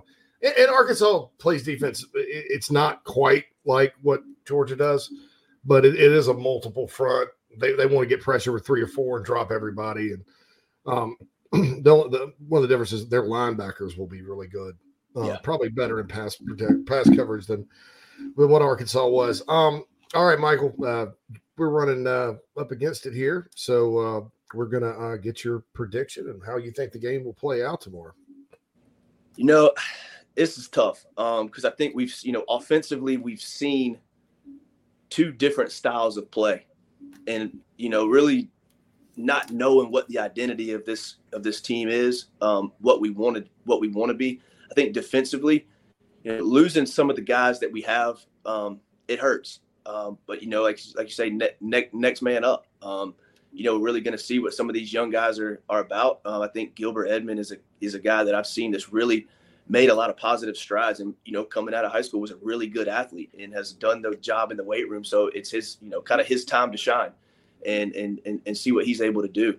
Um, you know, it, it, it's going to be tough, um, but I think you know, I, I, I want to say I think we have the guys that can keep this game close, and I think if we are close in the fourth quarter, I think we have a shot. Uh, I think it's going to be a tough game. I think, you know, Georgia is a dang good team. You see what they're able to do, um, offensively, defensively. It's going to be it's going to be a tough. I think I think we keep it tighter than what most folks expect and what that spread is looking like. But you know, I think at the end of the day, I think Georgia's just bigger, faster, stronger, um, and more talented than our guys. And I think it's going to probably be like a 42 21, 42 24 type game. Um, and I think Georgia ends up pulling away in the second half. Yeah, that's a, that's a lot of people have have had that prediction and stuff. Kind of, you know, kind of like 2018, they pulled away as three touchdowns late. I hope it, it doesn't unfold that like that because that was a game I thought Carolina came comes out the second half with a shot to get back in. It, it just folds. yeah, uh, yeah. And, and that I think I think at that point we should have known that 2018 defense wasn't going to be all that great. But uh, yeah, so we'll see kind of what happens with that. Well, Michael, Yeah, um, you I had to think a lot-. Go ahead. Yeah. Sorry, go ahead. I was gonna say that you know I, another thing I want to see is you know how we try to block these guys up front. I mean, I see he's playing on our you know we've been on our heels a lot, not getting a lot of push, and to see if we try to mix things up and try to be more attacking than than blocking horizontally like we have been in the past. Because if you try to do that against Georgia, you're gonna see guys on their butts often. Uh, yeah, attacking horizontally, I just don't. I'm like, uh, I, I, I it, that, that's when I read up on the Rams offense, since that's what uh, everybody was saying this summer. uh, That, that's the one thing concerned me. What concerned me was they do a whole lot of horizontal type blocking stuff, and, and I think you can get you can do that in NFL, but uh, uh, in college ball where you're facing talent deficiencies, uh, I it think takes that- a special athlete. yeah, it gets Mm-hmm. dangerous. So I, I'd like to see him just line up and run it right at him. Get Uh, put your hand in the dirt, line up in the three point stance, and go Attack. Yeah, get it going. So that'll be good. Uh, you heading to Columbia tomorrow? I sure am. Yeah, I sure am. Man, which uh, get there early, man. Have some uh, uh, kegs and eggs for me, man. Hey, better believe it. It's come- I'm- We're gonna need it. I hear you. I hear you. Uh, hey, Mike, we'll talk to you next next Friday, man. hey guys, enjoyed it. Go Cox. Yes, sir. Thank you, thank you, Michael Flint, one of our favorites here on the show. Uh, I really love how he breaks that down, man. Yeah, it's good to get the you know a former player's perspective, especially one I think played with Steve Spurrier. You know. Yeah, even, even Holtz and Spurrier. Yeah, right. Yeah. That's them both. He, that that uh, Holtz's last year, uh, and I've talked about this game all week. You know, it was 04. That was the David Green, um, the, the end of the David Green era. They were, I think, Green and Pollack were seniors. I was Pollack on that team? I think he was. Uh, they were supposed to win it all, uh, and they ended up running into Auburn Yeah, uh, with uh, Cadillac Williams and Ronnie Ronnie Brown that, that, that year. But uh, they came to Columbia. I think they were ranked second or third, and uh, everybody. I, I don't remember if Thomas Davis it was Thomas Davis or Greg Blue, but uh, Carolina got up sixteen nothing. Uh, Ko Simpson had a pick 6 The Place Troy Williamson had a big long touchdown pat, uh, reception. Everybody's going nuts, and Georgia slowly but surely got back in the game ended up going up 20 to 16. Carolina had the ball, I think, inside the 10. Dondrial Pinkins got hit harder than and Dondrial, Dondrial Pinkins was just as big or bigger than KJ Jefferson, right? Right. Yeah. mhm. Somebody came from, from- I mean, it's not, I mean, it was coming towards me in the end zone. I was in the north end zone and whack, you know, I mean, and you could just, you saw the ball pop out. That was a fumble. That was it. That was a big, that game was extremely physical, Phil. That's what we're Uh, gonna need. You got to play. Yeah, physical. gotta play physical, physical. Anyway, uh, Nana's Porch chat box. We're moving on. We got some mailbag questions too, so don't worry. We're going to get to that, and also predictions flowing in off Twitter from around the country, which I think, I think is cool. You know, Gamecocks from around Gamecocks, uh, the, the national Gamecocks International around the Yeah, world. yeah, we are worldwide. All right, we got a newbie in Arthur. Welcome in, Arthur. Welcome. First Mhm. time in the Nana's Porch chat box. I think this game is going to be decided by Muschamp versus Satterfield. You know, I mean, it, it seems like that. I guess. I, you know, I don't know. I, I mean, uh, the you know the the the Monken versus uh Clayton White's pretty Clayton good. White's going to be an interesting matchup too. Yeah. I, I, I'll say this about Muschamp versus Satterfield. I'll, I'll, I'll, the coaching wise, I would probably bet on Will. Right? yeah, If- advantage will. Yeah. if it's just like you know get up on the chalkboard you try to stop me you try to stop me you try to stop me you know all that uh, the chess match Mhm. um, but as we all know sometimes uh, just fate does not smile on, on Muschamp. Yeah. I mean, sometimes, you know, it, it just, you're just like, how in the hell did this happen? You know, you're, you're kind of walking around and just kind of dazed and confused. Uh, and I think so is he, because I mean, you know, he's a really good coach. So, Mhm. um, yeah, and I don't know. We'll see the chess match. I mean, like, uh, there's a couple of schools of thought about offensive coaching in terms of, you know, worrying about what you do and executing what you do, and then getting to the game and calling it based on what you see. So, um, I like what I- Michael said. He was like, you know, be be more prepared for what you do as opposed to what you're seeing them do. You know, Yeah, yeah. uh, I'm with you there. Uh, and it'll be interesting. It's it's kind of it, it- you know even Jordan when we we had him on and when I talked to him earlier this week, the, the, the question on both sides really is well, how are they going to play this? Mhm. How is Georgia going to scheme this up? And I I mean, there's just been a lot of talk about coaching this week. Yeah. Uh, uh, even even and, and beyond like the oh Will Muschamp's now at Georgia with BMAC and, and those guys and and Bobo. It's not uh, that hadn't really been the talk. The talk has been oh, how, how, how is South Carolina going to play this because it's kind of a mystery. And then you know what what could Georgia do? I will say this: we didn't ask Jordan about it, and I'm kicking myself now uh, because I- I did talk to him about it uh, this week. Uh, there is some concern about the offensive line, and Phil, I didn't realize Samford stopped them um, inside the uh, the what have you. When was that though? That's what that, when I heard that. That's what I'm trying to look for here. Yeah, was that in the first half or were we, you know, I do not know. I do not. I do playing the not young guys? Yeah. Yeah, playing the young guys. So field. All right. So they held them to a field goal. Uh, held them to another field goal. Then they got a touchdown. No, first three drives. They got another touchdown. They got another field goal. they missed a field goal. I don't think that. Well, I think maybe what it is they stopped them and, and held them like held them to a field goal instead of the, tw- the, the first two drives. Oh, like some short field goals. Yeah, Yeah. yeah, yeah. Of Mhm. course, of course. Okay, so it looks like I'm looking at the play-by-play. They got all the way to the Samford four and uh, couldn't get in. Right, and, um, uh, got to the Samford 28 and couldn't couldn't get. Uh, all right, now got to Samford nine and couldn't get in. Samford fumbles. Then they got so Georgia got the ball at the 34, got to the seven and couldn't get in. That was to open the game. Okay. Uh, if I'm South Carolina, I don't want to fumble. right. Yeah. but, you know, you, you, you hold them to field goals. You know, you got a shot as long as you score touchdowns. If yeah, if you can use the bend but don't break mentality this week, you've got a shot. Yeah, You yeah, know, just yeah. kind of get them, yeah, get them from, you know, get them, you know, down there. If they get down there, so what? You know, tighten in the red zone. I think that I think it, winning the red area.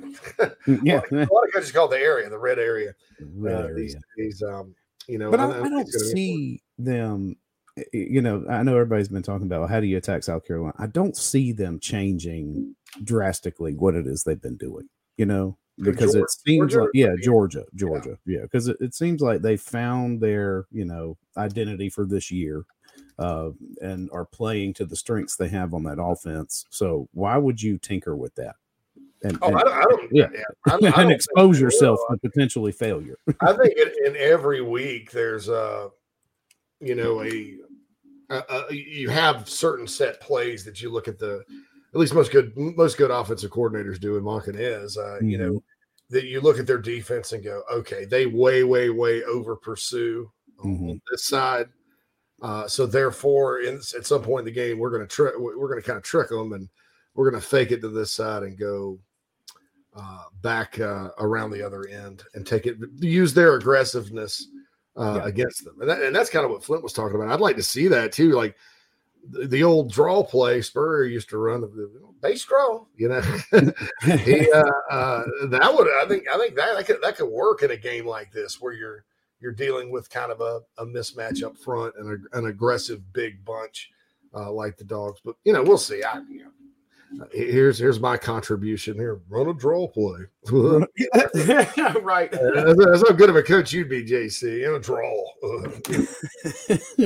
All right, final break coming up. We got more of your predictions for the Nana's Porch chat box. Uh, we've got stuff coming in from Twitter. We got stuff coming in from um, uh, uh, Yeah, what is it? Twitter? Uh, the, the, the mailbag. Mailbag. mailbag, yeah. iHelp Consulting mailbag, yeah. And, uh, and when we come back, Phil's going to tell you about Manscaped again, and uh, and then we're going to wrap this week up as we always like to do. Uh, that you know, with, with Meredith not wrapping up the week with us Mhm. uh, until October, uh, we uh, will get uh, with the chat box as much as we can, the mailbag as much as we can, your predictions, and then we'll you know log off with mine and Phil's predictions. Yeah, throw a couple at you. Head into the weekend here, uh, Georgia weekend in Columbia, South Carolina. This is Inside the Gamecocks, the show. We'll be back after these messages. If you're looking to sell or buy multifamily property right here in South Carolina, the Bergeson team of Remax at the Lake can help you get to closing fast and easy. Adam and Derek Bergeson both are very proud Gamecocks and are more than happy to assist you with any of your commercial real estate needs all across the state. You can email Adam at abergeson at remax.net. That's A B E R G E S O N at remax.net to get your next deal underway. The Bergeson team, proud sponsors of Inside the Gamecocks. Attention golfers of all ages and skill sets. Former Gamecock golfer Meredith Taylor will be a full time golf instructor in the Midlands of South Carolina very, very soon. You want to take advantage of this opportunity. If you're like me and you got to get a whole lot better at golf, or even if you're looking to refine your swing, Meredith is the person you need to go to. She's competing in her final USGA Mid Amateur tournament this summer before going full time into teaching and coaching individuals. If you're in South Carolina, Meredith will be conducting in person golf lessons at the Country Club of Lexington. Half hour, hour on course. She'll play 9 or 18 with you. If you're out of state, though, this is really exciting. She'll be conducting virtual lessons. You can send in your swing for her expert analysis. Also, in November, she'll launch an online course with video instruction for all ages and skill levels. Meredith has 20 plus years of knowledge, former SEC golfer, all of that. So contact her on Twitter at Mer Taylor, at M E R T A Y L O R, or go to McKellarEnterprises.org. McKellar spelled M C K E L L A R, Enterprises.org. Her email's on the website, so you can connect with her for any other questions. Go get your golf game in order. Take advantage of Meredith Taylor and her services.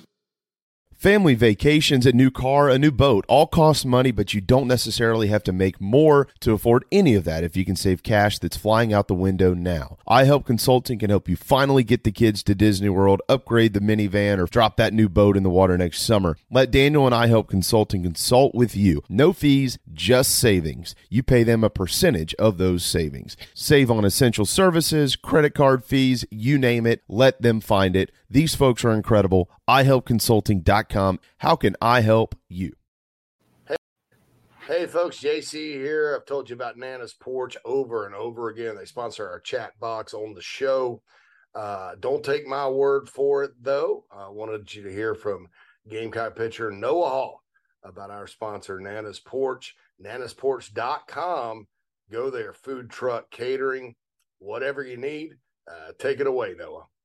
What's up, Gamecock fans? This is pitcher Noah Hall. If you want some delicious food for your event, I suggest visiting nanasporch.com today to find out what they all have to offer.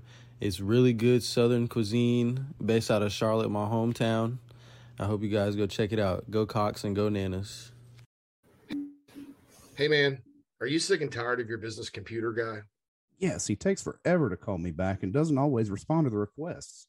Yeah, same here. I'm paying him good money. I constantly have issues, and I'm worried he's not backing up my network and securing it properly. Oh, I feel that, man. My head hurts, but I have a good lead on a good idea.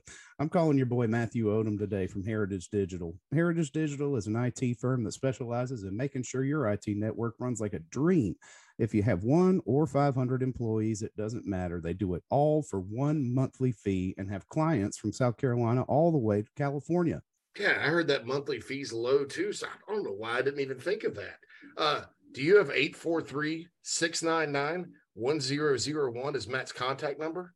Yeah, man, I sure do that. Or you can go to heritagedigital.com.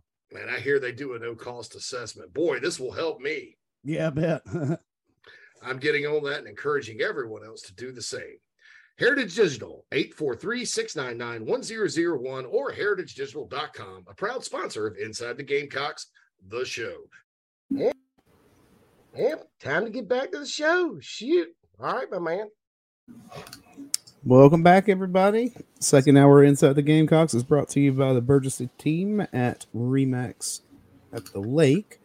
Uh, a Bergeson at remax.com, I believe, is the email you get in touch with them for all your commercial real estate needs. And of course, the show is brought to you by Manscaped. So, support for Inside the Gamecocks is brought to you by Manscaped, who is the best in men's below the waist grooming. Manscaped offers precision engineered tools for your family jewels. Manscaped recently launched their ultimate men's hygiene bundle, the Performance Package. Join over 5 million men worldwide who trust Manscaped with this offer for you 20% off and free worldwide shipping with the code Big Spur at manscaped.com. Uh, of course, the performance package comes with the lawnmower 4.0 uh, trimmer, weed whacker for your ear and nose hair, crop preserver, and crop reviver toner for below the waist deodorant and toning, uh, performance boxer briefs, and a nice bag to hold in all your goodies.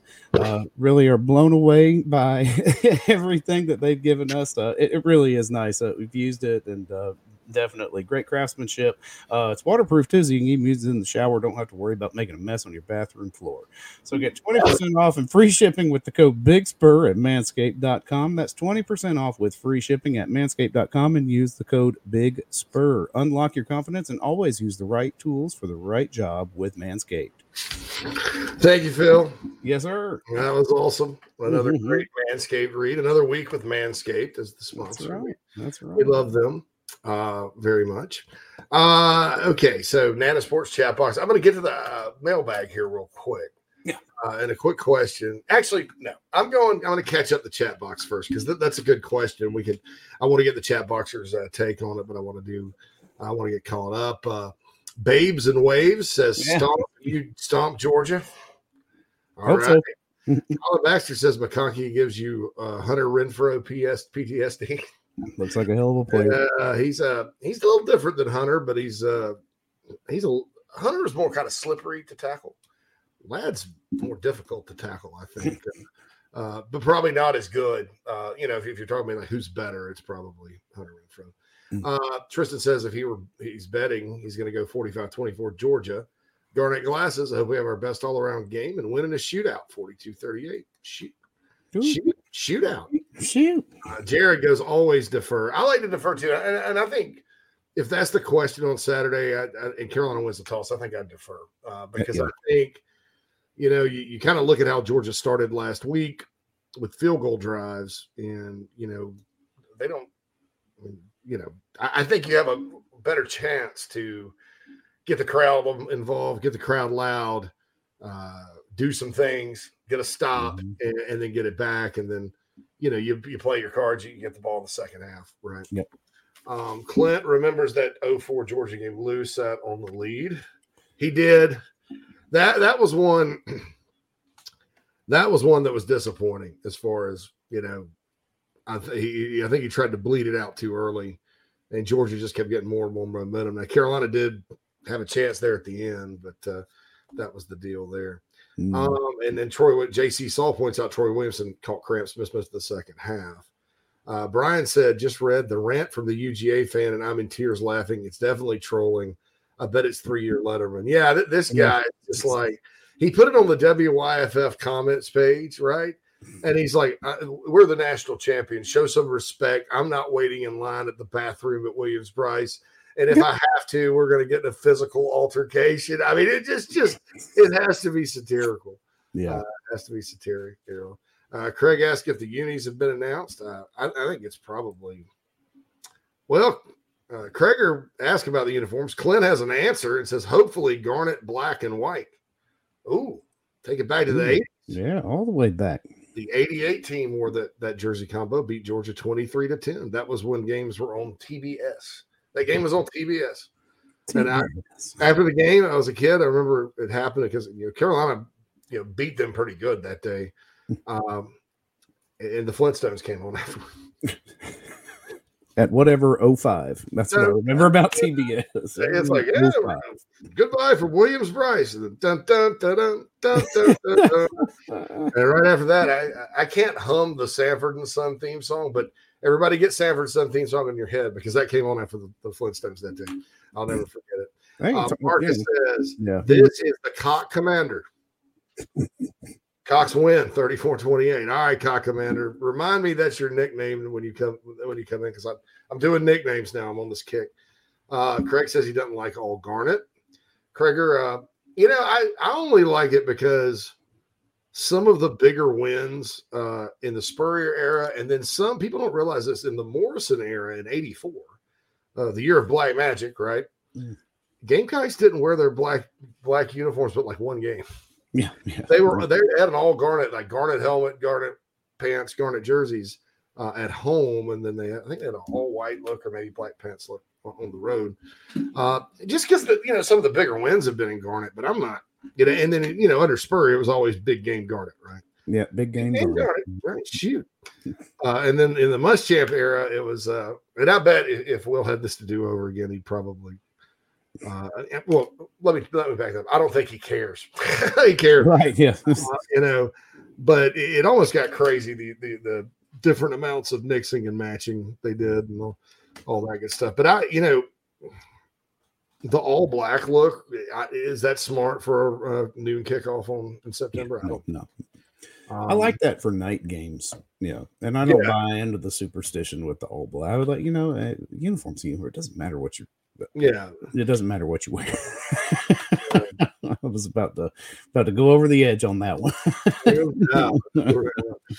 Uh, Clint says he's out. Got to go home and cut some grass. Y'all have a rest of the good day. Go Cox. All right, Clint. Cox. Pick up that lawnmower. Uh, Sonder wants white garnet garnet or white garnet white. That's the standard a- around here. Colin says after 2001 sandstorm, the crowd is ready to explode. Keep them loud by deferring instead of going quiet for the O. That's a good point too. Yep. mhm. Good point too. And I kind of like, you know, in a game like this, because you, you think, all right, so if, if Carolina's going to stay in it, right, you know, that possession at the beginning of the second half could be quite valuable. You know, Mhm. if you're going to stay in it, you know, because I, I think I think you want to get your defense going, you keep your crowd loud, like loud, and, and, you know, you, you you think about that first drive, it's going to be deafening. Yep. Um, and, and I think that also kind of unsettles Georgia a little bit because they're like they're not used to that. They had a 70-30 crowd in favor of them in Atlanta. And Right, yeah, I mean- they're a home crowd, uh, you know, so they haven't. I'm trying to think of the last road game they played, probably Tennessee last year, where it was probably loud early. Mhm. Um, of course, Tennessee, get- Tennessee, like they did against everybody, got off to a good start. Georgia simply just ran the ball, and uh, and that was 41-14 later. That was fun. I think Tennessee was their last true road game. Um, no, it was Georgia Tech, but that's not really a Uh, road. that- that- yeah. That's not really a road game either because they're, they I would have been, I would have fired the Georgia Tech coach, athletic director, everyone else on the spot. The minute I saw the the drone shot of Grant Field that day, Yeah. It was all that red. a sea of red and black. I mean, Yeah. I, I've seen big, big visiting crowds there, no doubt, because it, it's Atlanta and everybody's got alums in there. But it was a Georgia home game. I mean, there were there were no tech people there, Yeah. and uh, that that was awful. So that was the last true, uh, technically the last true road game, uh, but the last hostile crowd's probably Tennessee. Uh, so hey, yeah, they, haven't been, uh, yeah, and you know Georgia uh, just in case you guys were wondering, Georgia travels better than Alabama. Uh, when Oh, yeah. championship games, and uh, they travel better than Michigan down in Miami too for the semi. So and and all that. So anyway, that, that's that's a good deal. I can't believe we spent that much time talking about the coin toss, Phil. it just hit me to throw it out there. I'm like, yeah, what would you do? You know, because I'm I'm one of those. I'm like ninety percent of the time defer. Now, when you get the next, two, you get the get right games coming in. I, I don't know. I don't know if I don't want my offense to have the ball first and you know try to put some points on the board quick. Saunders says yabba dabba do. I like the Flintstones. Flintstones, they're up there with Mayor McCheese. Yeah. I actually learned a lot about like life from the Flintstones because it wasn't really a show that was meant for kids. Uh, it's not that it's inappropriate, but it was more of an anyway. Uh, Jared gives you props here, Phil. Dynamite drop from Phil with the TBS 05 starts. Yeah. Braves 7:35 p.m. Macadino podcast. Why are people not talking about UGA not being a good run team? Because Well, the media is lazy and likes to talk about quarterbacks, and they got one in Stetson Bennett. That's what it is. No. it, that's uh, that's kind of like what I'd I, you know I, I I think it's one of those things, Magadino. You, you don't know, are they? Are they not a good run team? Or I mean, you know, uh, I, I think that you know, Phil, you kind of look at it. Oregon, you know, 25 carries for 132 yards. That's what Georgia rushed for that game. Uh, Stetson Bennett diced them up, you know, 25 or 31 for 368 and 2. Mhm. Uh, and then did they run it? How'd they run it against Samford? I mean, I bet they they uh probably uh right rushing yards. Georgia outrushed Samford 127 to 19. So what four yards per rush in that game? So I don't know. I mean, maybe maybe Georgia's not a, a line it up team. I mean, I, I know we, we were talking uh, with Jordan. Like I said, I've, I've mentioned that some of their fans were grumbling a little bit about their offensive line.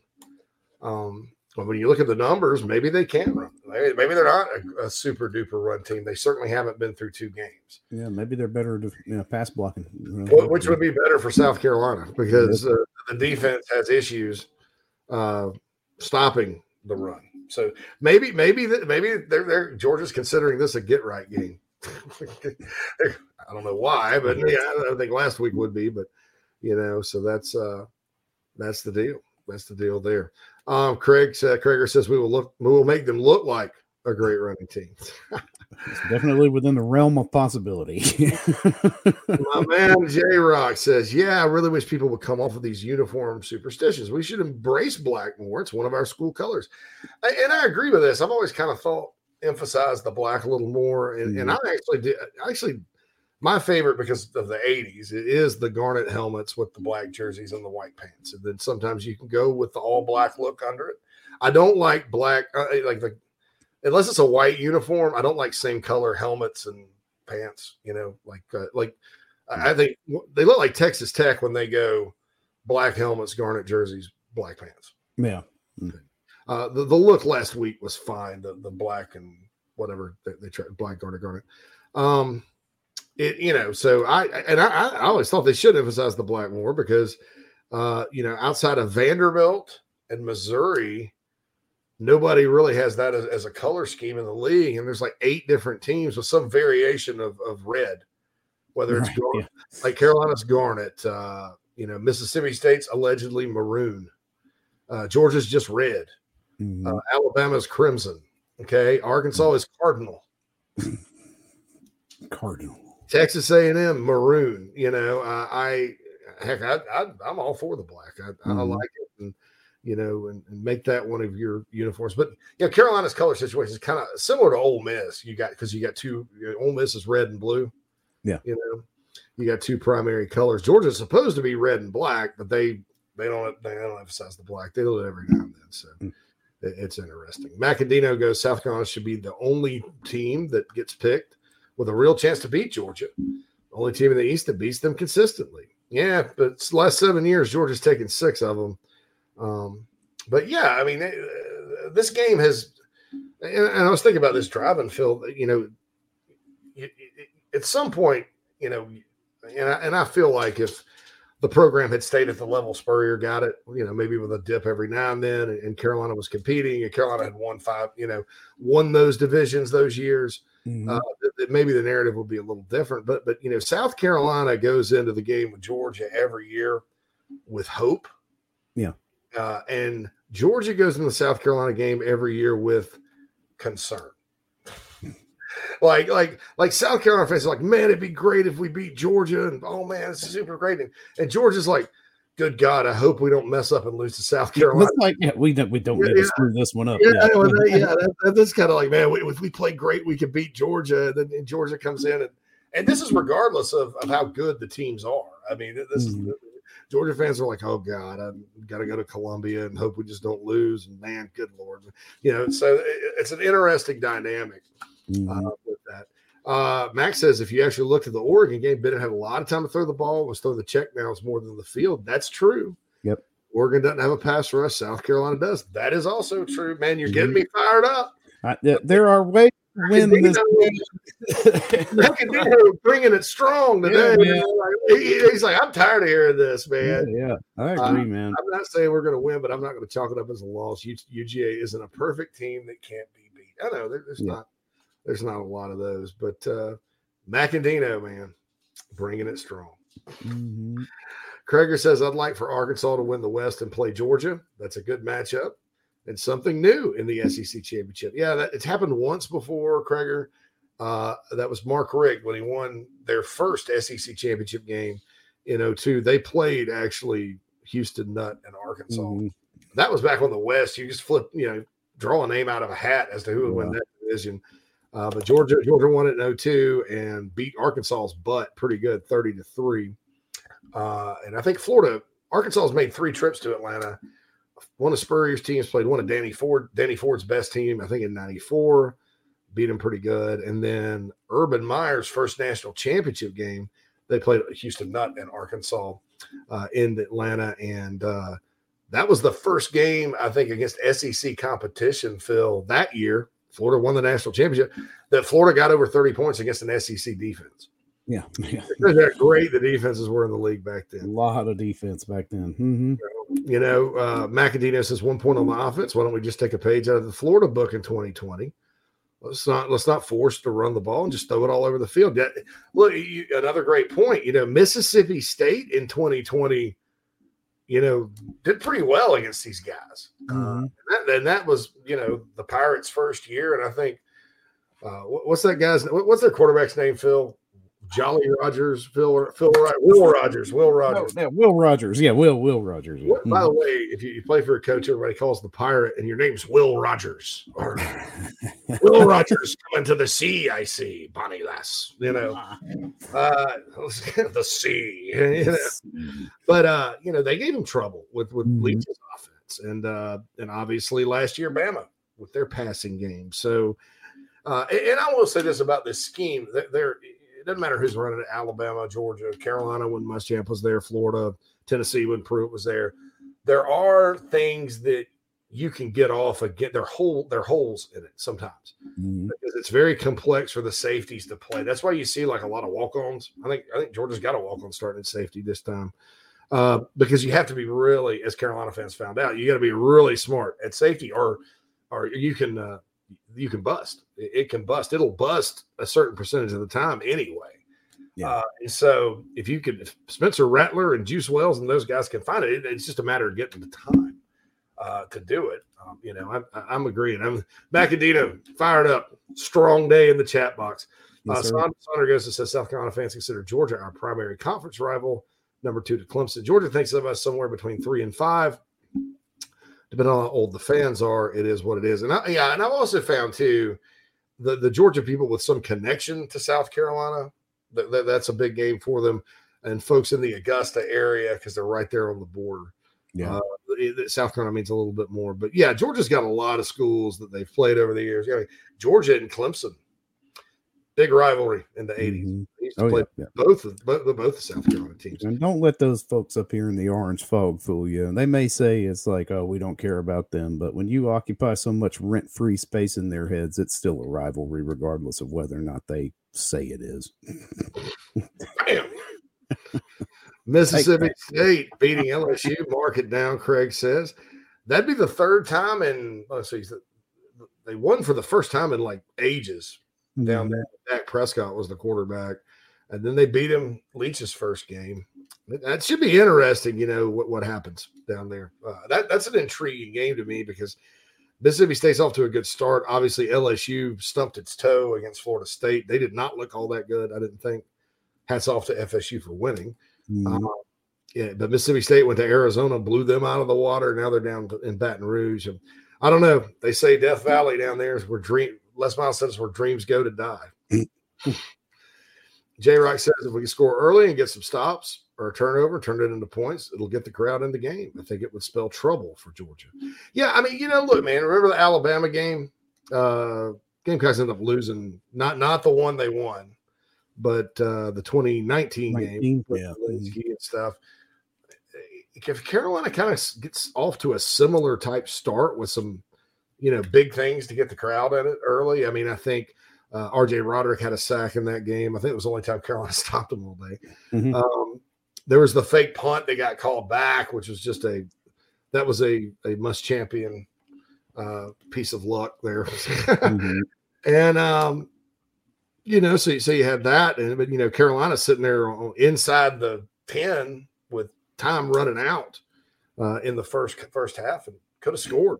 Uh, it was a bad call, really. Uh, the, the Dowdle's knee being down was a Oh uh, yeah. judgment call, and, and it could have been a one score game. Carolina could even keep it within that distance with this team. Uh, I, I think it'll be good, even if it's like you know, like 2018, they didn't get off to a good start. With pick, I think there was a pick six on the first play uh, for Georgia. Carolina did battle back. They made it a 17-10 ball game. You know, 2010 at half. I I like these guys to go out and compete in the second half uh, against them. Uh, probably better than, than, than those other teams. So we'll see what happens. Uh, Macadino's Clemson's our biggest rival, then UGA. Even last year when they played UGA, the pass game was there, just couldn't complete passes to wide open wide outs. And when we did, it was plenty on Van. Yeah, they there were people wide open. You know, Carolina. And that- that's that's kind of what's interesting about all the the run the ball talk this week, um, which I don't disagree with. I, I, I my my thing is balance, but the, the teams that have given Georgia's defense problems, and uh, even last year, what Carolina, you know, the things they did do right, you know, they were they were getting it downfield. So, uh, Saunders says his father's a dog and has a visceral, visceral hatred for Auburn. Mhm. Yeah, that's that's another one. They don't yeah, like. no, that's an old rivalry too. There's, Yeah. there's Mhm. so many states that that border Georgia, though. I mean, it's like you know the folks up in near Chattanooga probably don't really like the Vols too much. So, Mm-hmm. uh, Clemson fans obsess over the Gamecock says J Rock Media more than we do, but they don't care about the rivalry. Yeah, right. Mm. You know, Hmm, yeah, we'll see. All right, Phil, how you see this one playing out? I went, uh, yeah, I'm giving you all guys my keys this week. 30, I went 30 to 17 Georgia because I, I think it's going to play out like a lot of people think, uh, you know, based on what I've seen this year, uh, to where Carolina's going to be in it. And then, uh, at, you know, toward the end of the day, this is a championship football program, a championship football team coming to Columbia Saturday. And that's what championship level teams do. Uh, they uh, find a way to win. Yep, yep. I've got uh 38 27 is what I settled on. Think there'll be a few more points scored in this game. I think uh, you know, we we do our best efforts, but I think they end up taking one at the end, you know, either some sort of, you know, miscue on our end or, you know, big long deep touchdown. So yeah, but we make it a game. That's the whole thing. It's like you got to make this thing a game. You know, keep the crowd in it, and you got a shot. I mean, we've all talked about it, and it's like you're saying, you know, physicality and uh, toughness. You know, I throw. Uh, you have to play disciplined and uh, fundamentally. but if you do that, you're in it. You're in it. You know, block, block and tackle, right? Mhm. Yep. Okay. Uh, shoot, mailbag questions. Uh, let's uh, we'll hold these for next week. Uh, John did say, Chavis, I'll, I'll mention this real quick. Is this is that from the iHelp Consulting mailbag? He says this is the game Zacch Pickens, Cam Smith, and Spencer Rattler make some money. If those three have great games, Carolina's got a shot. The NFL is watching. They're watching Georgia. Uh, Noah says with Georgia, uh, it comes in iHelp Consulting mailbag. Would Georgia be a defending national champs, number one in the country? Would winning this game against the Dogs be the program's biggest win, or at least say top three? Yeah, I, I think they determine biggest wins by how highly they're ranked. So it would be the second time Carolina's beaten number one. So it would tie uh, for the biggest win in program history. So I think it all depends on how the rest of the season plays out too. yeah, because you, that that win at UGA in 2019 was huge at the time. Because what'd you do with it? but yeah, it was four and eight, four and eight. Gamecocks only won one more time after that, and, and lost to App State at home. Ooh, how did how did that team beat Georgia and lose to App State and Missouri? Nah, who knows? Uh, Jesus. All right. Inside the Gamecocks, the show. Thanks its sponsors. Thank you to Phil. Thank you, Phil, for a great week. Thanks to all of our guests. We'll be back next week to review the show, uh, the, the game, uh, good, bad, or ugly. Uh, look forward to the Charlotte game, the two get right games, as Phil says. Yes, and, and also, uh, we're going to have some uh, different guests on, more collected guests uh, next week. Same old Yeah. guys here. Our standards will still be here, but we were reaching out and putting together quite a uh, a package a package of shows. And we do have uh, Evan with Tito's and Chicken is confirmed for Wednesday. Oh, Evan, Yeah. E- Evan from Tito's and Chicken podcast will be joining us. So that's a that's a new person. So we thank you all for tuning in. Once again, streaming live every day, eleven to one, uh, and then you can get it on Apple Podcast, Spotify, uh, Audible if you listen to audiobooks, which is quite. That's what I'm going to do this afternoon when I get a nap. Um, we're on there too. For Phil Mullinax, JC Shurburtt, it's been Inside the Gamecocks, the show all week long. Have a great weekend. Enjoy the day tomorrow. And by the next time we talk, we will know uh, know know a little more about this football team, folks. Uh, we'll see you later. Have a great weekend.